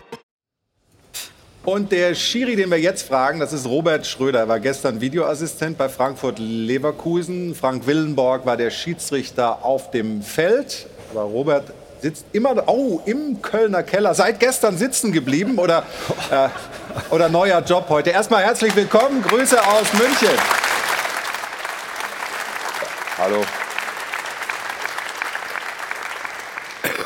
Damit wir das gleich mal klären, das ist jetzt wirklich in, in Köln, im Kölner Keller, der gar nicht im Keller ist, sondern im wievielten Stock? Nee, der ist tatsächlich äh, unterirdisch, also im minus ersten Stock praktisch. Ja, genau, aber es ist ähm, nicht wirklich ein Keller, sondern ähm, wie man sieht, der Raum ist eigentlich ganz schön eingerichtet. Also ich fühle mich jetzt nicht wie im Keller, Und ich durfte auch gestern nach dem Spiel einmal ins Hotel äh, und musste hier nicht im Keller schlafen. Aber nachher Einsatz in der zweiten Liga als Videoschiedsrichter, das haben mir die Kollegen gerade aufs Ohr gesagt. Jetzt wollen wir über gestern sprechen und gucken erstmal äh, auf die Szene, als äh, Frank Willenborg nicht auf Elfmeter entschieden hat und du dann eingegriffen hast. Gucken wir uns die Szene erst einmal an und ich würde sagen, wir nehmen mal hier die Runde rein. Stefan, klare Sache aus deiner Sicht direkt beim Beobachten oder musstest du auch erst mal die Zeitlupen schauen? Nein. Nein. Nein. War eine klare, klare Elfmeter, weil du einfach siehst, wo der Ball hinläuft. Also hätte er den Ball gespielt, wäre er eher zur Seitenlinie äh, oder zur Eckfahne. Ähm, aber er läuft gerade weiter und Ja. von daher weißt du schon, dass ein Und Kontakt jetzt, da war. jetzt würde ich gerne den Robert noch mal reinnehmen. Sieht Frank Willenborg, ähm, läuft auf dem Feld herum, hat offensichtlich Kontakt auf dem Ohr, aber er kann nicht in die Review Area, weil da, aber erklär uns da auf, der Monitor nicht funktioniert hat? Ja, korrekt. Also wir hatten gestern das Problem, dass wir äh, die Bilder, die wir in der Zeitlupe sehen konnten, leider nicht auf den Review-Monitor für den Schiedsrichter bringen konnten. Da gab es ein technisches Problem, so dass wir dann im Prinzip gezwungen waren, diese fachliche Einordnung ähm, aus dem Videocenter heraus zu treffen. Wir haben dem äh, Frank Willenburg als Schiedsrichter natürlich die Szene nochmal beschrieben. Da gab es eine, ähm, eine falsche Wahrnehmung. Er hatte gedacht, dass der Ball gespielt wurde. Ähm, das war aber hier, äh, wie Stefan Effenberg auch gerade schon gesagt hatte, nicht der Fall. Äh, Und deswegen konnten wir ihm die Szene beschreiben und dann eben auch äh, die Empfehlung geben, hier auf Strafstoß zu entscheiden. Ja, hat er dann Strafstoß gegeben und gelb-rot, ohne sich die Szene noch mal anschauen zu müssen oder zu können. Das heißt also, das Vertrauen zwischen euch, zwischen dem Schiedsrichter auf dem Feld und dem im äh, Kölner Keller ist dann so groß, dass man sich da aufeinander verlassen kann und verlässt. Das, soll, das sollte so sein, klar. Also ähm, natürlich, wir arbeiten ja als Team zusammen. Letztendlich ist es ja nichts anderes auf dem Platz. Ein Schiedsrichter verlässt sich ja auch auf seine Assistenten, wenn die ein Abseitszeichen geben beispielsweise. Und so muss es in diesem Fall dann auch sein. Ähm, deswegen sitzen ja auch Bundesliga-Schiedsrichter auch ganz überwiegend äh, im, im Videocenter, äh, sodass wir eben auch diese fachliche Einordnung machen können. Ich habe ihm dann die Szene auch nochmal beschrieben und ähm, sind dann eben zur fachlichen Einordnung gekommen, dass hier ein Strafstoß gegeben werden muss. Und dem folgt er dann auch. Das Vertrauen ist dann schon da. Trotzdem weichen wir die äh, ursprünglich mal gut gemeinte Regel des Video Assist. Steht ja groß hinten an der Wand, Video Assist. Und da steht ja nicht Video Schiedsrichter. Also ich glaube, dass ihr da eure Kompetenzen überschreitet, weil es ist von Anfang an ganz klar gesagt worden, und das ist uns immer wieder auch von Christian Seifert erklärt worden, der Keller ist kein Schiedsrichter, sondern ein Assistent. Jetzt sagt ihr aber, wir haben ein so gutes Verhältnis, wir haben ihm das beschrieben und dann ist es ein Elfmeter. Ja, Ja, dann könnt ihr doch gleich aus dem Keller pfeifen. Ja, aber, aber Also, das wird dann ein bisschen schwieriger. Also, es, ist, es ist so, na, das ist ja auch ein außergewöhnlicher Fall gewesen. Ja, wir, sollen, wir sollen ja normalerweise nicht sei, äh, das entscheiden, sondern der Schiedsrichter soll die Review Area nutzen. Aber Sie In haben dem Fall ging entschieden. das aber nicht. Und Ja, aber, aber Sie haben Technik entschieden. an der Stelle nicht funktioniert. Aber Sie haben entschieden. Und hinter Aber hättest du, dir, hättest du dir gewünscht, dass sie keinen Elfmeter geben nach, nach so einem klaren Foul, dass Ich er kann- sich nicht meldet? Ich habe doch nur gesagt, dass die ursprünglich mal gute Regel des Video, des VAR, Video Assistant Referee, Assistant ist die Betonung, war ja mal gut. Und hinter dieser Wand steht ja noch wirklich jetzt ganz groß Assist. Und äh, nochmal, ihr habt inzwischen da in im Keller äh, eine Macht und eine, äh, eine, ihr nutzt die ja auch aus, wie gestern gesehen. Dann war es halt eine Tatsachenentscheidung, hatten wir über Jahrzehnte. Dann war es eine Tatsachenentscheidung und falsch. Also ich kann, ich kann dir zu einem gewissen Grad folgen, aber gerade in der Szene, wenn in der Review-Era der, der Monitor nicht funktioniert, wenn du es dir nicht noch mal angucken kannst, Ja, dann brauche ich den Schiedsrichter doch nicht mehr. den auf dem Feld. Ja. Naja, aber es ist Ja. doch, in dem, also in dem Fall finde ich, ist einen Schiedsrichter absolut, auf dem Feld ich, brauchst du Also schon ich würde sagen, das ist absolut richtig gelaufen. Wie, wie, wie seht ihr das denn? Vor allem normalerweise würden wir uns jetzt, wenn der dann noch zwei Minuten sich angeschaut hätte und dann wieder beraten, dann hätten sich alle beschwert. Es ist doch völlig klar, wieso guckt er sich das überhaupt noch an? Können die im Keller doch sagen, war absolut kein Ball gespielt, völlig klare Entscheidung, können wir es auch entscheiden.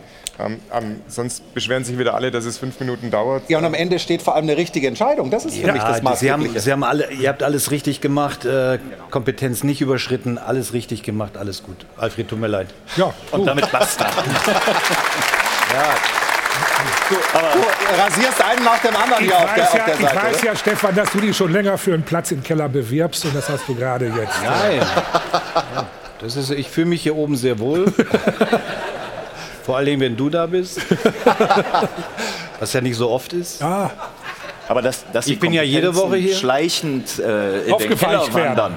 Äh, das hat man an diesem Wochenende zum Beispiel in Schalke gesehen. Da gab es einen Handelfmeter, der völlig berechtigt war. Ja, aber- äh, ein relativ sehr klares Handspiel eigentlich, sehr offensichtlich. Der Schiedsrichter hat es nicht gesehen oder er hat es einfach erstmal Aber auf dann sich muss, beruhen muss hier lassen. Philipp sagen, unsere Verabredung mit den Schiedsrichtern ist, dass wir mit den Schiedsrichtern Sorry. jeweils über die Szenen sprechen, die Ja. ihr Spiel betrifft und nicht jetzt äh, ihn in die Verlegenheit bringen, äh, zu irgendwelchen Szenen von Schalke noch was zu sagen. Aber es gab ja noch eine Szene, wo der Videoschiedsrichter gestern oder der Videoassist, Alfred legt ja da Wert drauf, dass das eben nur ein Assist ist, äh, eingegriffen hat. Nämlich bei diesem Elver von Kolomoani hat er, Robert Schröder, dann draufgeschaut und Willenborg gesagt, ups, du hast äh, die Linie zu früh verlassen. Das ist ja seit zwei Wochen ungefähr äh, nochmal äh, deutlich äh, gemacht worden. Da müssen wir drauf achten. Wie funktioniert das denn dann ja, äh, konkret bei euch? Ihr spult direkt nach Ausführung des Elvers zurück oder äh, wie läuft das dann? Genau, also wir ähm, im Prinzip wird das bei uns schon so vorbereitet, dass wir genau diese Dinge dann in der Situation schnell überprüfen können. Äh, da wird der Moment des Schusses angehalten und dann kann man eben aus verschiedensten Kameraperspektiven, die jetzt auch gerade zu sehen waren, die Position des Torhüters sehen. Und äh, wenn dann eben ein Fuß nicht mehr auf oder über der Linie ist, dann ist das sogenannte, äh, ein sogenanntes faktischer Review, wo wir dann eben dem Schiedsrichter auch direkt sagen können, der war zu weit vorne und dann muss der Strafstoß wiederholt werden. Da gab es, wie richtig gesagt, vor zwei Wochen auch nochmal medial und auch an die Vereine die Information, dass das ähm, faktisch gelöst wird und dass da keinen Spielraum mehr gibt. Hast du was zu meckern an der Geschichte? Auch wieder. Also nicht was den Schiedsrichter oder den Assist an, anbelangt, sondern ich finde, dass die Regel nicht gut ist. Der Torwart, wenn er wirklich auf der Linie kleben bleiben muss und keinen einzigen Schritt nach vorne tun kann, hat er überhaupt keine Chance mehr. Also muss er ja. Der, Stü der Stürmer darf abstoppen, der darf alles Mögliche machen und der, Genau. und der äh, äh, Torwart hat letztlich jetzt keine Chance mehr, Elfmeter zu halten. Ich bin bei dir. Eigentlich Ah. muss der Torwart ja dann schon einen halben Meter hinter der Linie starten, um in seine Bewegung reinzukommen. Kann er doch machen. Ja, Nein, er dann muss auf der Linie stehen. Ja, aber dann bist du ja chancen. Also das, ich finde die Auslegung auch nicht gut. Bei der Ganz- Ausführung, ganz aber klar nicht sagen. davor. Schlecht. Also, das, das, das können wir doch mal an den Fachmann kurz weitergeben, äh, weil da bin ich mir auch nicht sicher. Vor Ausführung des Strafstoßes darf der Torhüter dann hinter der Linie stehen schon, oder? Nee, auch nicht, auch nicht. Auch nicht, Äh, er muss okay, sich also äh, auf der Linie zwischen den beiden Pfosten und da darf er sich hin und her bewegen. Das macht ja dann noch mal, noch mal mehr keinen Sinn. der, der, ja, dann kommt er ja gar nicht in die Bewegung rein, oder? Als Ja. Torwart? Also für einen Torhüter ist das extrem schwierig geworden. Ähm, also das ist ein ganz klarer Vorteil für den Schützen. Ja. Nichtsdestotrotz hat man gesehen, dass trotzdem immer wieder auch Elfmeter verschossen werden. Okay, also wir sind sehr äh, froh, dass wir da kontrovers mal wieder sprechen konnten mit einem Schiedsrichter, in dem Fall Robert Schröder. Alfred, ja, da brauchst du gar nicht lachen, du warst da mitbeteiligt. Ne? Du Ja. hast, da- hast da ordentlich äh, Feuer reingebracht. Gefällt mir sehr gut. Vielen, vielen Dank, äh, Robert Schröder. Grüße nach Köln und äh, viel Erfolg gleich beim Einsatz in der zweiten Liga. Das war unsere Rubrik. Da fragen wir doch mal den Schiedsrichter. Da fragen wir doch mal den Schiri. Wurde präsentiert von Das Örtliche. Ohne Ö fehlt dir was. Und wir machen eine kurze Unterbrechung, sprechen gleich über einen weiteren Krisenclub. Bayer 04 Leverkusen war für Stefan Effenberg vor der Saison einer der Kandidaten, die es den Bayern schwer machen können. Äh, Jetzt sieht es ganz anders hast, aus, äh, auch unter dem neuen. Trainer. Xavi Alonso. Das nach einer kurzen Pause und Sie denken an unser Gewinnspiel. Viel Erfolg. Bis gleich im Stahlwerk Doppelpass. In einer launigen Diskussionsrunde, in der sich Markus Babbel äh, doch sehr intensiv beteiligt. Aber du wirkst manchmal ein bisschen abgelenkt hier in der Runde. Woran könnte das liegen? Ich tue mich gerade schwer, mich zu konzentrieren, weil hinterm Stefan sehe ich einen jungen Mann in, in Lederhose und Dortmund-Trikot. Da ist er! Umringt, umringt von drei Bayern-Fans und die verstehen sich auch noch. Das macht mich fix und fertig. Das tut mein Bayern-Herz super weh. Total. Okay. Ja. Er ist mir auch schon. Dir ist er auf der Toilette schon aufgefallen vorhin. Mir Ich beim hab's Warm-up. Ich habe es ihm auch gesagt. Ja, aus deiner Sicht als Schalker ist ja an dem Doppelt- Outfit alles doppelt falsch. falsch. Gut, äh, das nur am Rande. Ich hoffe, du schaffst es aber trotzdem, dich Versuch trotz dieser optischen. Ablenkung äh, hier zu konzentrieren auf unser nächstes Thema, nämlich äh, Bayern 04 Leverkusen. Ich habe es vorhin schon gesagt, wir hatten viele hatten die echt auf der Rechnung, nachdem die so eine mega Rückrunde letztes Jahr gespielt haben, dann Kader eigentlich zusammengeblieben, sogar noch an der einen oder anderen Stelle Verstärkungen dazugekommen. Jetzt fragt man sich, was ist denn los mit denen? Aus dem Pokal ausgeschieden, im Europapokal ist man noch nicht so sicher. In der Bundesliga stehst du richtig unten drin. Dann haben sie einen neuen Mann geholt. Haben wir natürlich erstmal elektrisiert, Xavi Alonso in der Bundesliga. Aber er ist halt offensichtlich noch nicht so, dass er da irgendwie Veränderungen herbeiführen kann. Also Bayern 04 bleibt in der Krise.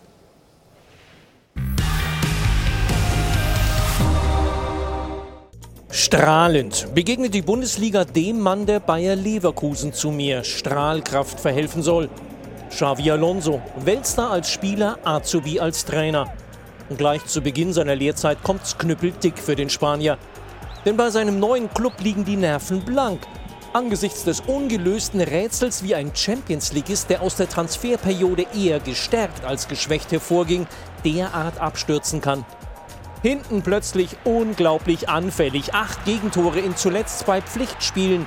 Und vorne erschreckend harmlos. Hier stellvertretend Top-Stürmer Schick, der nur bei seiner Auswechslung in Erscheinung trat. Bayer 04 in der Saison 22-23. Ängstlich, nervös, plan und mutlos. Die Leverkusener sind total verunsichert. Und Alonso ist jetzt vor allem als Psychologe gefordert. Denn wir reden hier von einer Mannschaft, die sich erst nach mehrmaliger und vehementer Aufforderung ihres Torhüters Radetzky traut, in Richtung der eigenen Fans zu gehen. Auch die haben natürlich längst begriffen, dass sie sich hochfliegende Saisonziele abschminken können. Stattdessen beginnen viele in Leverkusen sich eine entscheidende Frage zu stellen. Ist ihr neuer Weltstar-Trainerlehrling der richtige Mann, um das Team aus der Krise zu führen? Oder anders formuliert, kann Alonso Abstiegskampf? Ja, ist wirklich ein interessantes Thema. Ist das der richtige Mann in der Situation, Stefan, aus deiner Sicht? Also ich würde die Frage eigentlich, kann Alonso Abstiegskampf eher umschreiben, kann die Mannschaft Abstiegskampf? Weil da, wo sie sich gerade befinden, ist extrem, extrem gefährlich. Alle anderen Mannschaften, die unten stecken, kennen das, sind es gewohnt, Leverkusen nicht. Mit dem neuen Trainer, ihm würde ich null Schuld geben, überhaupt nicht. Es ist die Mannschaft gefordert. Sie haben Top-Spieler, du hast es gesagt, sie haben den Kader zusammengehalten, sie haben Verträge verlängert, sie haben Hudson Odoi noch dazu bekommen, also hochtalentierte Spieler. Eigentlich müssten sie die Power haben, aber es läuft anscheinend so viel verkehrt bei Leverkusen. Und Alonso stand jetzt auch diese sprachliche Barriere darf man nicht unterschätzen in so einer schwierigen Situation, wo du die Ergebnisse brauchst, sie aber nicht kommen. Dann ist die Kommunikation äh, extrem wichtig und, und da sehe ich auch eine Gefahr in, in der Zukunft.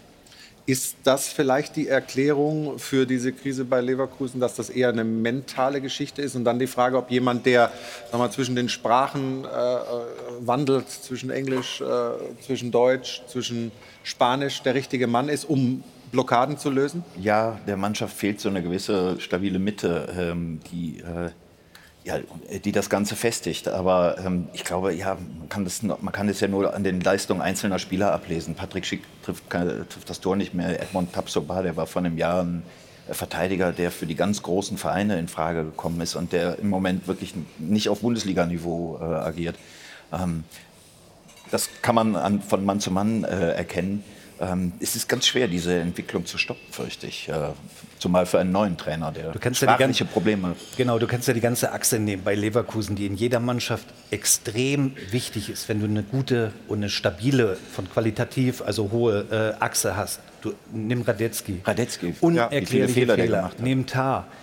Läuft nur hinterher, kommt nicht mehr in die Zweikämpfe, ganz weit weg von dem, was er mal gespielt hat. Dann hast du Andrich geholt als Führungsspieler. Ich sehe ihn immer nach dem Spiel in der Kamera und gebe Interviews, kluge, wie es, warum es so dumm gelaufen ist. Das, das muss ich schon vorher auf den, in den 90 Minuten klären. Dem hierbei genau dasselbe. Schick vorne. Letztes Jahr fast alles in Grund und Boden geschossen, trifft gar nichts mehr. Also diese Achse, wenn dir die wegbricht, dann wird das andere drumherum auch nicht funktionieren. Trotzdem, ich würde gerne mal bei Xavi Alonso bleiben. Ähm, ein Mann, der als Spieler ohne Frage absolute Weltklasse war, alles gewonnen hat, dann in der Jugend bei Real Madrid gearbeitet hat, zuletzt eine zweite Mannschaft äh, betreut hat. Ist das ein Risiko, so einen Mann zu holen, oder muss man so einem diese Chance geben, bei so einem Verein mit so einem Kader, mit so viel Qualität äh, einzusteigen auf dem hohen Level? Das ist definitiv ein Risiko, ähm, weil die Mannschaft nicht funktioniert. Ähm, wenn, wenn du die Chance hast, von, mit, mit der Saisonvorbereitung mit ihnen zu arbeiten, dann hätte ich gesagt, ist das Risiko minimaler. Aber jetzt eben in so einer schwierigen Situation eine Mannschaft zu übernehmen, äh, wie Stefan ja richtig mhm. sagt, diese sprachliche Barriere ist da. Ich weiß es selber, wie es ist im Ausland, diese, diese gezielten Wörter dann zu finden, das ist nicht so einfach. Und, und da tut er sich nach wie vor schwer, was ja völlig verständlich ist. Ja. Trotz alledem, meine Alarmglocken sind gestern losgegangen, als eben Andrich äh, das Interview gibt, auch ein Demir bei. Da ist pure Verzweiflung. Da ist im Moment überhaupt kein, kein Weg in Sicht, wie sie aus dieser Situation herauskommen wollen. das war, das war gestern, war die weiße Flagge hissen. Sie, sie konnten sich nicht erklären, warum sie es so underperformt haben. Und vor allen Dingen, wie geht es in den nächsten Spielen weiter? Wir haben keinen Ansatz, wie es besser werden soll. Aber, aber da sagen wir ja auch gerne mal, das ist Sache des Trainers, äh, das umzusetzen. Ähm, ich würde schon gern bei, bei Alonso bleiben. Ähm, wir hatten ja letzte Woche die Diskussion, ob Julian Nagelsmann ein Trainer-Talent ist oder schon mehr. Und das ja. hat ja wirklich ist kontrovers diskutiert ja. Mhm. worden. Xavi Alonso hat den Status Talent noch gar nicht erreicht, sondern er ist ein blutiger Anfänger. Und wir haben, und wir haben ähm, schon oft, ich will nichts unterstellen, ich kenne ihn nicht, aber wir haben schon oft erlebt, dass Weltstars eben keine guten Trainer waren. Und die Frage war sehr berechtigt, kann Alonso Krise? Und wenn er Krise nicht kann, ist er kein guter Trainer. So einfach ist das. Ja, aber ich sag ja gar nicht. Der ist ja jetzt mal gefühlt zwei Tage ja, du bist da. immer nur. Du wird direkt ins kalte Wasser geworfen. Ich glaube ja. aber, was die Mannschaft gerade braucht, ist vor allem diese mentale, emotionale Schiene. Und da glaube ich, neben der sprachlichen Barriere, die sicherlich problematisch sein wird, kann der das aber, aber mit Sicherheit vermitteln, weil er selber ein sehr emotionaler, leidenschaftlicher Spieler war, weiß, wovon er spricht. Und ich glaube, das wiederum, wenn er das an einen Mann bringen kann, dann schon einer Mannschaft auch wieder Sicherheit und Selbstvertrauen gibt. Aber ja der Mann kann in einer Woche nicht zaubern. Das bestreite ich ja gar nicht. die Kirche im Dorf lassen und ihm Nein, ich lasse die Kirche im Dorf. Ich bestreite drei Euro, drei Euro in K. Mach vier. Ich habe nämlich von eben ein ist dir gespendet. Ich ist dir eigentlich ja, bewusst, dass du da immer mein Geld reinwirfst? oh, stimmt. Nein, es ist hier. Ist clever, Aber ist oder? egal.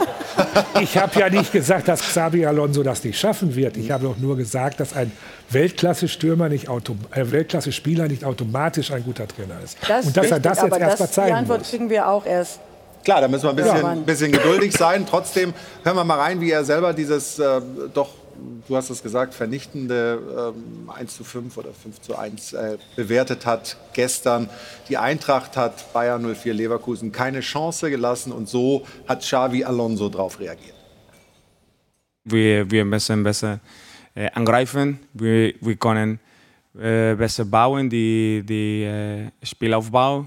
Wir können besser verteidigen, wenn wir müssen äh, eng sein und wir müssen ein bisschen suffer because you have to be ready to suffer and to go through the bad times or against top teams.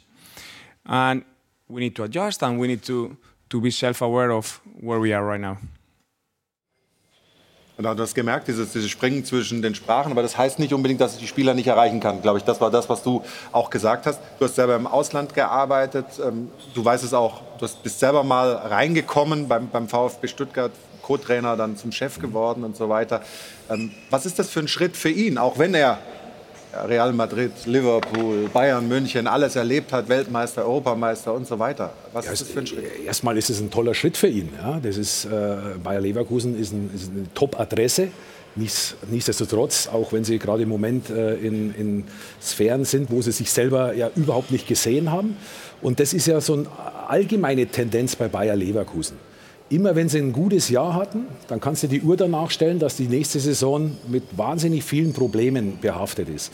Und, und das zeigt mir ja ein Stück weit den Charakter der Mannschaft, die wahnsinnig schnell in meinen Augen selbstzufrieden ist. Äh, wenn man sich jetzt mal Jonathan Tah nimmt, ich möchte mal wissen, wie viele Trainer der äh, in seiner Karriere bei Bayer Leverkusen schon hatte. Und das sind ja nicht alles äh, schlechte Trainer gewesen. Ich, ich, ich kenne Gerardo Solana zum Beispiel sehr, sehr gut. Das ist ein herausragend guter Trainer. Und nichtsdestotrotz äh, lässt die Mannschaft dann den Trainer da auch so hängen weil sie es nicht schafft, ihr Potenzial auf den Platz zu bekommen, weil sie meint, äh, ich kann mich noch sehr gut erinnern an die Vorbereitung, ah, sensationell gute Vorbereitung, es lief alles nach Plan, alles nach wunderbar. Und dann habe ich das Spiel in Elversberg gesehen und habe gedacht, ja, pff, alter Falter, also wenn die Vorbereitung gut war, äh, möchte ich nicht wissen, äh, wenn die schlecht gewesen wäre. Also die sind hochverdient ausgeschieden in der ersten Runde und dann zieht sich das wie so ein, und es ist keiner dabei, wo sich dagegen stemmt. Ein, ein Jonathan Tah, der, der, der den Anspruch hat, äh, ist Nationalspieler. Ein Radetzky, äh, wie du sagst, diese Achse bricht völlig weg. Und jetzt willst du äh, äh mit Trainer wechseln, willst du da irgendwie äh, es schaffen, da wieder die, die, die, die, äh, die Spieler in die richtige ja. Richtung zu lenken. Aber das Problem sind die Spieler. Die, genau. Und, und das, was Alonso jetzt braucht, ist die absolute Unterstützung und das Vertrauen von einem Rolfes, von einem Caro, von auch einem Rudi Völler, äh, ja genau, ja. Rudi Völler, der sich auch vielleicht mal hinstellt, dass er der Unantastbare in dem Verein ist und ihm sagt, du kannst Veränderungen zum Winter hin vornehmen und den Kader verändern, aber du bist unangefochten unser Trainer für die Zukunft. Gucken wir Würde mal, ich mir wünschen. Gucken wir mal ein paar Szenen an, ähm, die schon auch verdeutlichen, es war ein tolles Tor, das 3 zu 1 von Lindström äh, für die Eintracht, die aber trotzdem auch verdeutlichen, wenn man auf äh, Leverkusen guckt, dass da momentan nicht viel zusammenläuft. Stefan? Ja, nicht viel zusammenläuft, bis eigentlich gar nicht. Ja, also ja, guck mal, all die Zweikämpfe, oder? Ja, sie gehen ja gar nicht rein. Und wenn, wenn sie reingehen, dann ist es entweder zu spät. Das ist natürlich ein Traumtor. Toll ein absolutes Traumtor. Ich habe es gar nicht so erkannt in der, in der. Du hast gedacht, der wäre abgefälscht oder so, ne? Genau, den wollte er so, oder? Ja, hast du auch gedacht. Übrigens. Ja, ja, ich, ich sowieso. Ja, nicht zu mir schieben. Du hast auch gesagt, ich habe auch gedacht, der ist abgefälscht. Ich sag dann im, immer dem, was und guck Also ich dir. weiß nicht, ob er den so machen wollte, oh, aber es ist natürlich, dann kommt auch eins zum anderen. Aber 100% Du hast auch so Dinge Wollte den so? Ja, der ist richtig gut drauf. Ja. Wenn das Spiel läuft, machst du den blind. Garantiert okay. wollte er den. Doch. Das kennt man. Also Vormachen. Aber sie hat Vormachen. über 300 Tore in ich der, weiß, in der Frauen-Bundesliga. Ja. Also Inka da hat solche Tore hast du auch gemacht, oder? Ja, zwar seltener, ich war doch nicht so, aber ein, zwei habe ich, glaube ich, auch mal gemacht. Ja, also das ist schon, da ist schon Expertise da. Ja, gucken wir noch mal ähm, auf ne, die nächste Szene, die wir vorbereitet haben aus diesem Spiel. Und Stefan, auch da würde mich interessieren, was du zu den Räumen sagst, die ja, also angeboten wenn, werden. Also Markus, wenn du, wenn du einen Ball so durchs Zentrum ja, flach, Wahnsinn. ohne Tempo reinspielen kannst, also dann ist mal alles verkehrt, was riesig der, der Platz ist. Jonathan Tah, die traben ja. alle nur, da ist keine Spannung da, da ist kein, kein Wille, das Tor zu verteidigen Schon da. Resignieren und, mehr, ne? das, ist, äh, das ist die weiße Fahne hissen. Und, und, und deswegen Leverkusen was machst du dann, ein Riesenproblem. Was machst du dann als neuer Trainer? Musst du dann mal auf einigen Positionen die Mannschaft verändern? Musst du dann auch mal große Namen vielleicht bewusst rauslassen? Oder was, was hast du für eine Möglichkeit, da wirklich was also ich seh, anzustoßen? Ich sehe den Kader nicht so überragend aufgestellt. Ich sehe da große Probleme, wenn, wenn im zentralen Mittelfeld etwas passiert, fehlt es an Alternativen. Genauso, äh, es wird zwar Tapsoba, äh, wann hat der das letzte Mal richtig gut gespielt? Jonathan Tah. Das, ist, das sind so für mich so Gesichter des, des Misserfolgs von, von Bayer Leverkusen, weil sobald ein Widerstand kommt, knicken die zusammen, knicken die ein. Und, und, es ist keiner bereit, da, dagegen zu steuern, dagegen zu halten. Das, das, beste Beispiel war für mich in Porto, wo sie in der ersten Halbzeit ein sehr ordentliches Spiel machen und dann kommt Porto aus der Halbzeit raus. War natürlich klar, sie müssen mehr machen, weil die erste Halbzeit war, war desaströs von Porto. Und, und, und, du knickst auf einmal ein, machst wieder diese desolaten Abwehrfehler, diese Bereitschaft, erstmal zu sagen, wir verteidigen unser Tor. Nach vorne geht im Moment nicht so viel, also müssen wir jetzt erstmal schauen, dass wir hinten da gut stehen. Und, und, und diese Bereitschaft sehe ich nicht. Genau, und darum geht es ja, diese Kompaktheit herzustellen. Wenn du in fünf Tagen acht Stück kriegst, acht Stück in fünf Tagen. Dann weiß ich ja, wo das Problem liegt. Ja, vor allem, die Mannschaft ist ja nicht neu zusammengewürfelt. Also die spielen ja schon ja. länger zusammen. Also wo du jetzt auch das Argument vielleicht ziehen könntest, die sind noch nicht eingespielt, die brauchen noch eine Findungsphase. Hm. Äh, das sind ja alles Argumente, wo du dagegen steuern kannst. Aber die spielen ja so schon relativ lange zusammen und dass sie so auseinanderbrechen, ist, äh, finde ich, schon sehr bedenklich. Und der Trainer hat ja gesagt, wir müssen uns klar sein, wo wir stehen gerade. Und self-aware where we are. Und das ist die Frage, kann so ein Kader von Hochtalentierten jetzt sagen, okay, Pokal raus, äh, Champions League, möglicherweise rutschen wir runter in die Euroleague, wenn es gut geht, äh, Bundesliga müssen wir drin bleiben. Können die plötzlich umschalten und sagen, okay, das ist eine ganz andere Aufgabe? Die werden es tun müssen. Äh, natürlich geht der Mannschaft auch ein Stück Motivation verloren. Äh, denn das ist ja ähm, eine Ansammlung von Spielern, die eben in die Champions League streben und von Leverkusen aus ähm, auch größere Vereine äh, gewinnen wollen. Und ähm, da ist im Moment natürlich die Ermutigung nicht vorhanden. Also nur Abstiegskampf ähm, wird da keine Begeisterung wecken. Aber die Frage ist ja auch, hat die Vereinsführung, die dann auch entschieden haben, äh, Alonso mit dem Hintergrund jetzt im Moment ähm, zu holen, äh, wissen die, wo der, wo der Club steht, wo die Mannschaft steht. Ne? Weil jetzt, wie es äh, ihr beide auch angesprochen habt, äh, scheinbar brechen die besten Spieler weg, bringen ihre Leistung nicht. Ähm, aber die Entscheidung pro Alonso sieht für mich so aus, ein großer Name äh, geholt und das kann auch irgendwann mal was werden. Aber in der Situation ähm, weiß ich nicht dann, ob du dann auch da die Lage unterschätzt hast, die, die brisante Lage.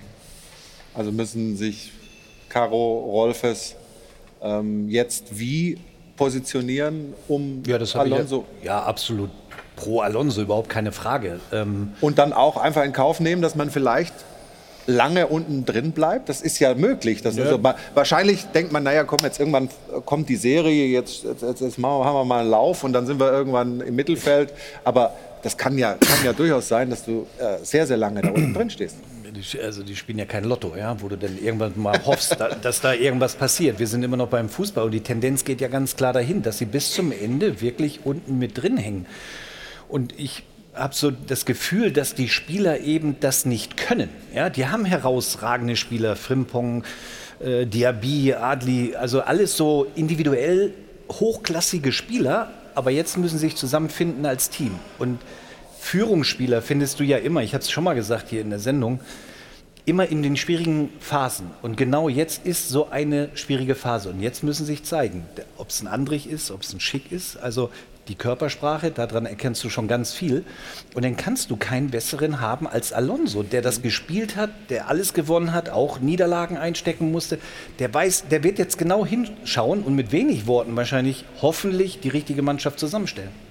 Jetzt gebe ich mal rüber zu Jana, denn äh, ich habe gehört, äh, nach Medienberichten sei der Stuttgart-Trainer, der neue Stuttgart-Trainer, fast fix. Keine Sorge, Jana, du guckst mich so an, als müsstest du das jetzt äh, verkaufen. Ich wollte das nur als Teasing machen. Da schalten wir nämlich gleich noch mal zu unserem Kollegen nach Stuttgart. Aber Jana. Jetzt hast du mich aber echt erwischt. Ja, ich habe es gesehen. Da ja. war plötzlich Angst in deinem Blick. Keine ja. Sorge. Du bist mit dem Thema dran, das du jetzt vorbereitet hast. Und das ist? Positive Nachrichten. Ich dachte mir jetzt hier Krisenstimmung in Stuttgart, Krisenstimmung auf Schalke, Krisenstimmung in Leverkusen. Wird es Zeit, dass ich mal hier mit einem Schwung guter Nachrichten um die Ecke komme. Und die laufen unter der Überschrift, das Montagsspiel ist zurück. Und das freut uns hier bei Sport 1 ganz besonders. Aber von vorne, wir haben es alle mitbekommen, im Sommer ist eine wahre Euphorie entfacht rund um die Europameisterschaft der Frauen. Und das Ganze hatte jetzt auch Auswirkungen auf die Frauen-Bundesliga, denn das Eröffnungsspiel Frankfurt gegen den FC Bayern fand vor einer Rekordkulisse statt. 23.200 Fans waren im Stadion. Übrigens, kleiner Sidefact an der Stelle, so viele Fans durfte Dynamo Dresden in dieser Saison noch nicht begrüßen. So, und apropos Bundesliga, dort wurden ja jetzt zuletzt die Rechte neu vergeben. Und die Erlöse aus der TV-Vermarktung haben sich einfach mal versechzehnfacht. Das sind schon alles ganz schön eindeutige Zeichen. Und jetzt gibt es eben auch wieder das Montagabendspiel. Das Ganze ja exklusiv, denn es findet parallel ja kein anderes Spiel im deutschen Profifußball statt. Und das Ganze auch noch exklusiv im Free TV live auf Sport 1 hier bei uns. Also jetzt dürfen wir einmal applaudieren. Das ist nämlich alles eine richtige, gute Entwicklung in die richtige Richtung. Und die Frage ist jetzt am besten dann an Inka, wie kann man denn jetzt daran anknüpfen, wie kann man diesen Schwung denn jetzt mitnehmen? Gute Frage. ich glaube, es ist erstmal ein sehr positiver Schritt und positive Signale. Ich ähm, glaube generell für den Frauenfußball die EM hat es einfach gezeigt, dass wirklich äh, es einfach ein Boom ist vor allem und das ist für Deutschland sicherlich sehr, sehr wichtig, dass die Nachbarländer, die großen Nachbarländer wie Frankreich, wie England, wie Spanien da auch einfach wahnsinnig viel investieren und äh, das zeigt natürlich dann uns Deutschen, dass wir mitziehen müssen. Vorher hat man es immer noch mal so ein bisschen lapidar abgeschoben und das nur mit USA verglichen, was man nicht vergleichen darf, weil es einfach ein ganz anderer Sport ist mit einem ganz anderen Stellenwert. Ähm, aber das, das zeigt einfach, dass der Frauenfußball mehr an Akzeptanz gewinnt, attraktiver wird und freut mich persönlich natürlich umso mehr. Was ist denn für dich wichtiger? Gerne applaudieren, klar.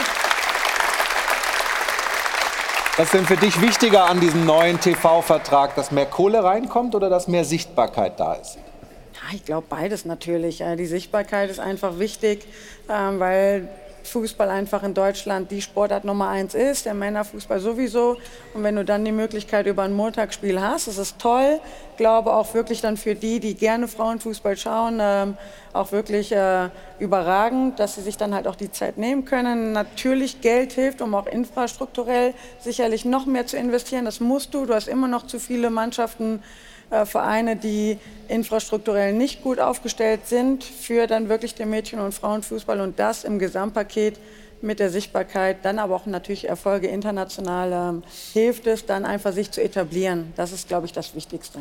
Philipp, glaubst du, dass das jetzt nachhaltig eine Veränderung ist im Frauenfußball, weil wir haben immer wieder gehabt, dass es ja, unglaublich genau. populär ist bei Turnieren und danach wieder eben abflaut und die man nationale Gefühl, Liga nicht so wahrgenommen wird. Man hat das Gefühl, das hätte man schon ein paar Mal gehört. Aber ich finde, äh, diesmal sind die, sind die Indizien doch ziemlich eindeutig, dass es einen, einen großen Schub gibt. Ähm, äh, ich glaube nicht, dass das nur eine, eine kurzfristige Belebung dieser Szene ist, sondern ähm, ich glaube, dass sich der Frauenfußball tatsächlich entwickeln wird. Ja. Ja, und Stefan, du hast ja auch, wir haben ja während, während der Turniere auch drüber gesprochen, du hast das mit Begeisterung geguckt und auch die Spiele der Frauen-Bundesliga sind ja, da Zuschauer kommen mehr, sind äh, tolle Qualität. Also letztlich äh, ist das eine gute Entwicklung, dass der Frauenfußball jetzt langsam dahin kommt, wo er auch hingehört? Oder wie siehst du das? Absolut. Also die großen Turniere verfolge ich wirklich. Da verfolge ich wirklich jedes Spiel. Markus auch. Ja? wenn, ich, wenn ich Zeit habe. Ja, der kommt wieder auf die Lederhose. Mit der Bundesliga, da muss ich mich noch ein bisschen dran gewöhnen, aber ich finde das gut, dass es eine positive Entwicklung gibt und das gehört sich auch so und ich glaube, ähm, ja, damit habe ich schon alles gesagt. Glaub, wichtig, ist, wichtig ist ja auch, dass die, dass die Spielerinnen mal auch dementsprechend bezahlt werden. Ja. Die machen einen professionellen Job Sie investieren wahnsinnig viel Zeit und Energie und wenn ich dann zum Teil höre, was sie bekommen, dass sie nebenbei noch entweder studieren müssen oder, oder arbeiten müssen, ähm, Wege auf sich nehmen müssen, ähm, das, das, ist, das ist ja, das hat ja mit professionellen, professionellen Sport, was es ja eigentlich ist, nichts zu tun. Und, und, und, Gut, dazu müsste aber erstmal, dazu müsste aber erstmal, ich sag mal, das Geld reinkommen, Eben. um es dann Deswegen so, ist es ja so ne? wichtig, dass und wir haben Vertrag hier, Wir haben hier einen Vertrag, der geht über 5 Millionen Euro. Pro Jahr. Pro Jahr, mhm. 5 Millionen Euro pro Jahr. Bei den Männern ist es 1,1 Milliarden. Also da irgendwie, äh, ich glaube, dass, äh, um die Frage zu beantworten, ich glaube, dass die Sichtbarkeit, die dadurch entsteht, dass jetzt alle Spiele zu sehen sind, vor allen Dingen auch hier bei diesem Sender im Free TV, dass das glaube ich, das Wichtige ist. Mhm, und, und was ja immer euch geraten wird, ich sage jetzt mal euch als Frauenfußball, ähm, dass die Bundesliga, was, der, was die Männer ja auch irgendwann erkannt haben und gemacht haben, und dann ging es aufwärts, dass ihr euch vom DFB abkoppelt. Ich glaube, diese Forderung steht ja im Raum und ich halte die für unheimlich wichtig, vor allen Dingen auch was Vermarktung und so weiter anbelangt. Dass ihr eine eigene Liga bildet und wirklich das Heft selbst in die Hand nehmt. So wie es die DFL irgendwann mal. Bei den Männern die DFL gemacht ja. hat, ja. Okay, das sind die nächsten Schritte, aber es sind auf jeden Fall jetzt schon große Schritte gegangen worden. Ähm, ich finde diesen neuen Medienvertrag, auch wenn die Summe in der Tat im Vergleich zu den Männern immer noch äh, vergleichsweise klein ist, ist eben doch eine 16-fache äh, ja. Äh, Versteigerung drin und das ist auf jeden Fall so, dass das ähm, sicher dem Frauenfußball dann eine ganze Menge Absolut. Ja, bin ich ganz sicher. Wir machen eine kurze Unterbrechung. Ich habe es Ihnen aber gerade gesagt, es soll auf der Zielgerade sich befinden in Stuttgart. Wer wird neuer Cheftrainer? Wir schalten gleich mit Thorsten Siegmund und da kriegen wir hoffentlich neue Informationen nach einer kurzen Unterbrechung. Sie machen mit beim Gewinnspiel und holen sich unsere Preise, hoffe ich. Und dann sind wir gleich wieder zurück. Bis gleich. Pause ja gesagt, liebe Zuschauerinnen, liebe Zuschauer, es soll Neuigkeiten geben aus Stuttgart. Bei der Trainersuche ist man offensichtlich einen Schritt weiter oder vielleicht kurz vor dem Ziel. Der Kollege Thorsten Siegmund ist immer noch äh, vor Ort in Stuttgart. Der Mann, der hier auf dem Foto ist, soll Kandidat sein Thorsten, erzähl uns mal, was du weißt, was du in Erfahrung bringen konntest vor Ort. Ja, also das deckt sich in der Tat auch mit den Sport 1 Informationen. Jes Torup heißt er, den ihr da gerade auf dem Bild gesehen habt, ist 52 Jahre jung und ähm, Däne. Er soll also einer der beiden Kandidaten sein, inzwischen sogar in Stuttgart zu Gesprächen angekommen. Und er passt damit auch so ein bisschen in das Anforderungsprofil, das Sven Mislintat entworfen hat. Er ist ein Entwickler. Er hat mit der U21-Nationalmannschaft Dänemarks gearbeitet, überhaupt im Nachwuchsbereich der Dänen. Zuletzt war er Trainer beim FC Kopenhagen. Dort wurde er Mitte September entlassen. Und äh, ja, jetzt steht vielleicht tatsächlich sein neues Engagement in Stuttgart bevor. Aber ich betone nochmal, er ist einer von beiden Kandidaten. Und eine Entscheidung müssen wir nur noch abwarten. Okay, also danke für die Informationen. Die Kollegen äh, von Bild.de und auch die Kollegen äh, von den Stuttgarter Nachrichten haben das auch geschrieben, bestätigen das auch. Und äh, wie gesagt, wir haben von Sport 1 die Informationen auch jetzt nochmal bekommen von unserem Kollegen, dass äh, Jes Torup in Stuttgart sein soll und ist und Gespräche geführt werden. Ein Name, der hier in der Runde erstmal unbekannt ist. Ja, oder? Gebe ich zu. Also ja. ich, ich auch. Ich auch. Ich habe aber auch kein Problem. Ich, ich schaue auf den Boden. Ja, okay. aber wer weiß, äh, würde für Sven Missen in dem Fall sprechen, dass man eben ja doch auch merkte, wie äh, Dänemark, also, äh, der Kollege hat in, in Genk und in Gent gearbeitet, also auch in Belgien, dass man das auch beobachtet. Ja, das sind Merkmale, die passen eigentlich so zur Misslintat-Idee. Ja, okay. Aber also wir werden da dranbleiben, ob wir im Laufe unserer Sendung noch da irgendwie Vollzug vermelden können, weiß ich nicht, aber ist ein Name, der in der Tat noch nicht medial gespielt wurde. Jes Torup, möglicherweise in Zukunft an der Seitenlinie beim VfB Stuttgart. Damit kommen wir mal zur Jahreshauptversammlung des FC Bayern München. Da haben wir ja, da sagt einer O da hinten, da haben wir ja letztes Jahr doch eine ganze Menge ähm, gehört. Da ging es hoch her. Und auch in diesem Jahr ähm, gab es natürlich wieder kritische Fragen ans Präsidium, an äh, Herbert Heiner. Ähm, wie ist es eigentlich mit Katar? Was ist da mit einer möglichen Verlängerung dieses Sponsoring-Vertrages von Qatar Airways? Und wir hören mal rein äh, die Aussage von Herrn Ott. Ähm, da Sie heute für das Präsidium kandidieren, würde ich gerne wissen, wie Sie zu zwei Themen stehen, die mir persönlich sehr am Herzen liegen. Fänden Sie es gut, falls der FC Bayern speziell vor diesem Hintergrund, aber auch generell den Sponsoringvertrag verlängern würde? Außerdem würde mich interessieren, wieso Sie sich nicht dafür eingesetzt haben, dieser Äußerung des Botschafters entgegenzutreten. Äh, zum äh, ersten äh, Ihrer Frage zu dem katarischen Botschafter. Ich kenne den Zusammenhang nicht. Ich war nicht bei der Veranstaltung bei der, dabei, von der zitiert wurde. Und daher, daher weiß ich auch nicht genau, was er damit ausdrücken wollte, weil ich den Zusammenhang nicht kenne. Zu Ihrer äh, zweiten Frage, ob, wir, ob, ich den Vertrag mit Katar Airways verlängern würde oder nicht. Diese Frage kann ich heute nicht mit Ja und Nein beantworten.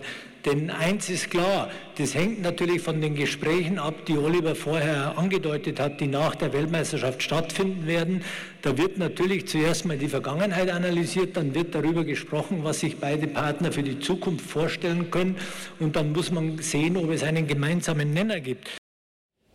Soweit also die sachliche Antwort von Herbert Heiner. Und dann kam Uli Hoeneß, äh, dann ähm, zu dem Kollegen, den Sie gerade auch gesehen haben, äh, hin und hat gesagt, Sie vergessen immer, dass der Fußballclub FC Bayern München ist, dass es ein Fußballclub ist und nicht die Generalversammlung von Amnesty International.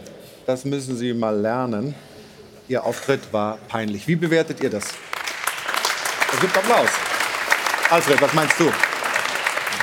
Du hast, glaube ich, vorhin getwittert, äh, Uli Hoeneß enttäuscht mal wieder nicht oder irgendwie ja. sowas in der Art, oder? Ja, weil es ein typischer Uli Hoeneß ja, ist absolut, natürlich. Ja. Ein absolut typischer Hoeneß. Ich weiß nicht, ob Uli jetzt gleich wieder anruft, keine Ahnung, aber äh, es ist ein typischer Hoeneß und er glaubt das, was er sagt und äh, ähm, aus, sagt er aus tiefster Überzeugung, dass das unklug ist oder von mir aus auch ein Skandal, dass er das dem Kritiker, der ja sehr sachlich eigentlich argumentiert, so vor den Kopf wirft, ist eine andere Frage. Aber es ist Uli Hoeneß und Uli Hoeneß gehört zum FC Bayern. Und der FC Bayern muss entscheiden, wie er damit umgeht. Meint ihr, Stefan? Nee, also Sie haben ja, äh, Herbert Heiner hat es ja gerade gesagt, erstmal die Vergangenheit analysieren, dann werden Sie mit Sicherheit ganz genau äh, beobachten, was während der WM passiert und auch danach. Das wird mit Sicherheit auch ein ganz oder ein wichtiger Baustein sein, um dann zu sagen, ja, wir verlängern den Vertrag oder nicht. Ähm, das muss gut überlegt sein, weil du, also das Richtige kannst du da sowieso nicht machen. Wie siehst du das denn? Ist das so ein typischer Hönes und damit äh, haken wir das ab unter Folklore? Oder ist das irgendwie ähm, doch finde, ernster zu nehmen, die Diskussion über das Sponsoring von Qatar Airways? Und die, die Diskussion, Diskussion, wird ja nicht aufhören. Und äh, ich finde, Uli Hoeneß hat jetzt hier nichts Verwerfliches getan, finde ich. Er hat ja den Kritiker nicht beleidigt oder... Nee. Ähm, oder irgendwie desavouiert, sondern ähm, er hat halt seinen Standpunkt, äh, der ja auch bereits bekannt ist, nochmal klar und deutlich äh, festgestellt und ähm, damit kann man es eigentlich auch gut sein lassen. Also äh, die Diskussion, äh, die inhaltliche Debatte äh, ist ein ganz anderes Thema. Machen wir jetzt einfach so. Lassen wir jetzt mal gut sein. Und sprechen gleich noch mal ein bisschen über die Jahreshauptversammlung. Oliver Kahn hat da ja ähm, sich Niklas Süle so in so einem Nebensatz so ein bisschen vorgenommen, äh, der mittlerweile beim BVB spielt. Aber vorher gibt es von Anna Dollack die Quoten zu den Sonntagsspielen und die haben es ja heute in sich. Es ist der Super Sonntag, wo die großen vier da oben alle spielen. Ja, vielen Dank, Anna Dollack. Und äh, wir wollen weiter noch mal ein bisschen über die Jahreshauptversammlung sprechen. Wir haben ja ähm, diesen Michael Ott, äh, Herbert Heiner äh, Disput haben wir besprochen, Uli Hoeneß Reaktion darauf auch. Was aber auch aufgefallen ist, Oliver Kahn hat eine etwas engagiertere Rede gehalten als vielleicht noch im letzten Jahr. Eine Passage wollen wir uns mal anschauen. Auch Niklas Süle und Corentin Tolisso haben den FC Bayern verlassen. Und während Niklas jetzt aus ja, unerfindlichen Gründen für Borussia Dortmund spielt, ist Corentin Tolisso. Die Reaktion hier, genauso wie im Saal da im Audidom, es gab Applaus. Also das, das ist schon was, was er, was er jetzt dazugelernt hat, Olli Kahn, dass man auch dem Affen ein bisschen Zucker geben muss, man auch mal ein paar Dinge raushaut. Das war Bayern-like, ja. Das war. 3 Euro. Ich wollte gerade sagen, ich habe kein Geld mehr, aber egal. Okay. Na gut. Es war Bayern-like, ja. Das ist doch immer wieder, ähm, wenn, wenn, jemand sich gegen den FC Bayern entscheidet, dass er dann nochmal so schön eine bisschen mitkriegt. Das ja. ist Bayern-like. Aber man könnte jetzt auch ein bisschen interpretieren. Hat Olli Kahn mehr und mehr seine Rolle gefunden in diesem Amt? Ja, er geht ja mehr in, in, die Offensive. Also er hat sich ja extrem zurückgehalten, erstmal in so einer Beobachterposition gewesen. Aber jetzt, wenn ich mich auch an das Spiel Dortmund erinnere, an die Fernsehbilder, wo er fast da in die Tribüne gebissen hätte, bei dem 2-2, ähm, ja, aber, aber das ist ja auch ein Zeichen, dass er wirklich lebt und, und äh, unbedingt diesen Erfolg will. Und das hört man dann auch mal in so einer Äußerung. Und ich freue mich auch auf die nächsten Woche. Ich freue mich auf heute Abend. Heute Abend werde ich ihn sehen werde ein bisschen mit ihm reden. Ich hoffe, dass er mich nicht anspringt oder so. ähm, es kommt jetzt darauf an, was du, was du noch so in petto hast für die letzten 20 Minuten. Nein, aber das musst du ja, wenn du Bayern München in dieser Position führst, und das zählt ja für Bratzo äh, Salihamidzic genau, genauso, denn kannst du nicht äh, in Deckung gehen oder, oder aus der zweiten Linie. Da musst du vorne stehen und musst dementsprechend auch mal punktuell gewisse Dinge sagen und ansprechen, und zwar klar und deutlich. Und der Olli war ja nie anders. Als Spieler war er genauso. Ja, also war eher zurückhaltend. Aber wenn er mal kam, dann, dann hat er, ja, dann haben es auch alle verstanden. Und das ist ja richtig so, wenn du den FC Bayern führst. Zustimmung?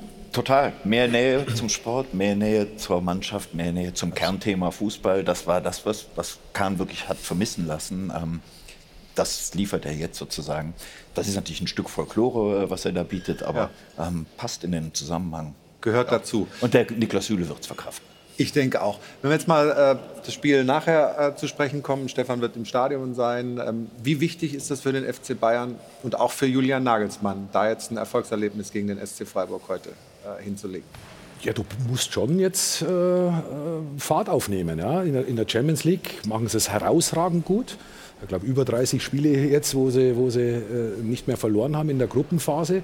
Das ist ja ein, ein Wahnsinnswert.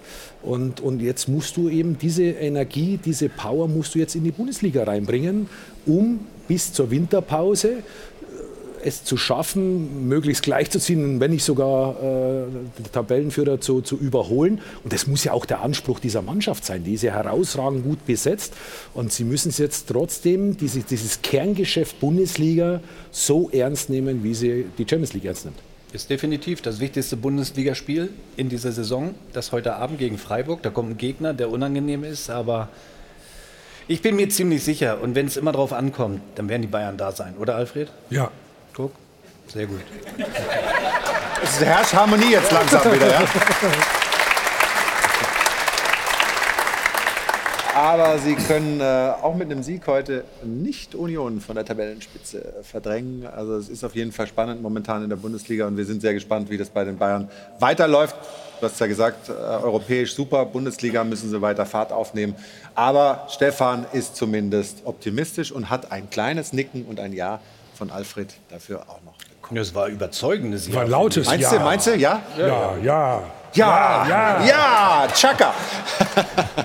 sehr, sehr gut. Also wir machen noch mal eine kurze Unterbrechung und sind dann äh, gleich zurück. Wollen noch mal ähm, den Blick nach England richten. Jürgen Klopp im Duell mit Didi Hamann, wenn es auch nur in der Pressekonferenz war.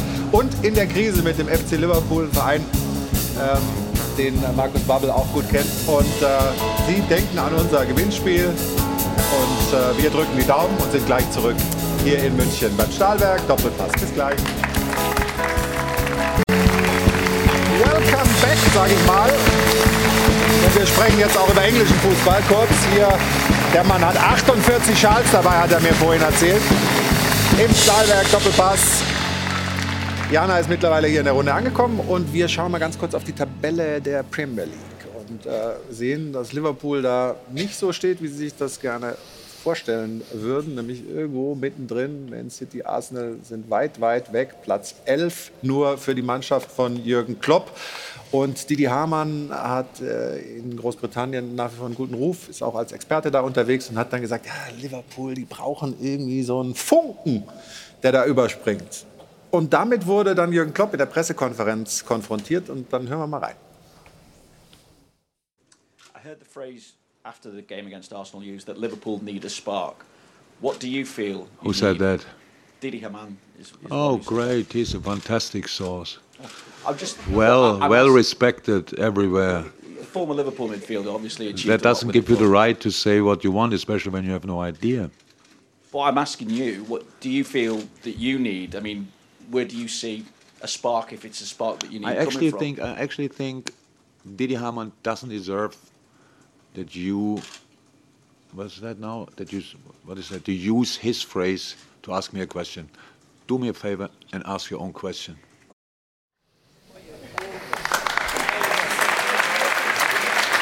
Ziemliche Krawatte, der Kollege Klopp.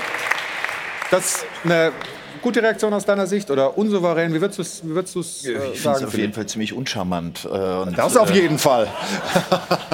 Ja, ein bisschen respektlos ist es auch. Also Didi Hamann ist ja nicht irgendwer äh, und es ist jetzt auch keine, ähm, keine Kränkung äh, passiert. Also äh, damit darf er sich schon auseinandersetzen. Klopp mag es nicht, wenn in einer Phase, die sensibel ist, Kritik kommt. Das hatten wir in Dortmund auch schon. Dann wird er auch ein bisschen persönlich äh, gegen die Kritiker und das ähm, ja, ist keine gute Eigenschaft meines Erachtens. Didi Hamann hat mit Liverpool immerhin die Champions League gewonnen. Also ich glaube schon, dass er sowas sagen darf. Und Didi Hamann hat ja noch mehr gesagt. Er hat gesagt, wenn die Krise weitergeht, wird selbst ein Jürgen Klopp in Frage gestellt werden bei Liverpool. Und äh, Das heißt, er ist in diesem Subtext sozusagen, auf den hat er eigentlich reagiert. ich ja? glaube, dass das das war, was ihn geärgert hat. Seht ihr das eigentlich so? Ist, ist, Jürgen Klopp, äh, ist, ist Jürgen Klopp äh, da jetzt äh, zur Diskussion freigegeben in Liverpool? Ist das- Nein, das ist er nicht. Aber äh, wie der Didi ja richtig sagt, wenn du, wenn du die Ergebnisse nicht bringst, äh, aus welchen Gründen auch immer, wirst du irgendwann ja, zur Diskussion gestellt. Und, und, und das wird auch in Liverpool so sein.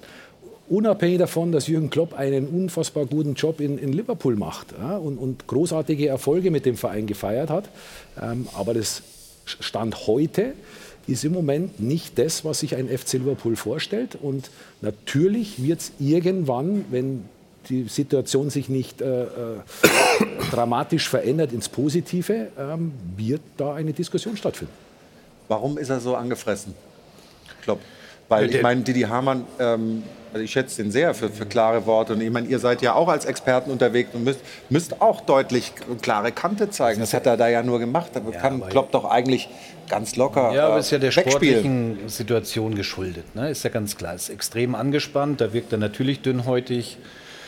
Didi hat was gesagt, was fundiert war. Und Jürgen Klopp hat jetzt so geantwortet. Also ist eine schwierige Situation. Wahrscheinlich die schwierigste, in der Jürgen Klopp jetzt gerade steckt. Aber souverän war es nicht, ganz klar. Aber er könnte ja heute schon, ne? Ein einfaches Spiel für Liverpool Ja, gegen genau. City. Genau. Aber wenn er es gewinnt, dann ist alles wieder gut, oder? Was glaubt ihr? Ja, alles nicht, aber, Aber es wird- wäre wär wichtig. Was, was glaubst du? Hat Liverpool eine Chance oder ist City momentan übermächtig? Also ein, ein FC Liverpool hat immer eine Chance gegen Man City, vor allem zu Hause zu gewinnen.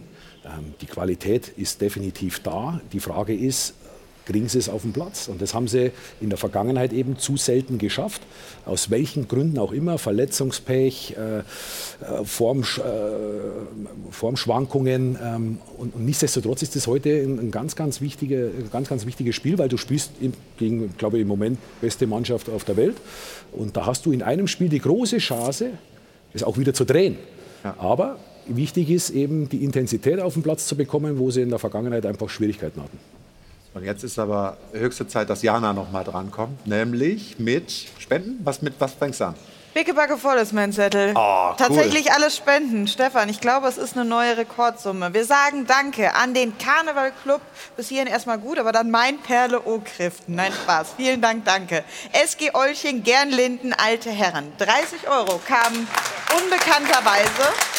Thomas, Claudio, Nevio und Petra Dietz, die grüßen den SV Gloria Weilersbach und Sandro Dietz, die OFC-Freunde aus Offenbach, Roland und Marci, Dieter Schwebel aus Mülheim am Main, der FC Bayern Fanclub Club Oberlausitz Stern des Ostens, die Lustburger Schiller Crew grüßt die alte Tanke, Fanclub Elstal Bulls aus Heim, Heim.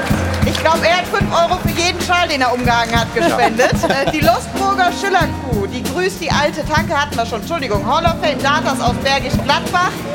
René Hüde aus der Schweiz, Oberfranken, Matthias und Eddie, Georg und Roswitha aus Waldenburg in Sachsen, FC Eddersheim. Insgesamt knapp 450 Euro. Wow. Danke. Danke dafür. Steht an unter der Woche. Pokalwoche ist angesagt. Donnerstag 20.15 Uhr gibt es bei uns bei Sport 1 die Highlights. Und Rudi Brückner begrüßt morgen unter anderem Peter Neururer zu einem spannenden Fußballtalk am Montagabend. Und hier bei Sport 1 geht es jetzt gleich weiter mit Bundesliga pur. Ich bedanke mich bei der Runde für die engagierte Diskussion. Hat wieder sehr, sehr viel Spaß gemacht. Dankeschön. Ihnen noch einen schönen Sonntag bei Sport 1. Und wenn Sie wollen, wir sind nächsten Sonntag wieder hier mit dem Stahlwerk Doppelpass. Bis dahin, auf Wiedersehen. Bis bald.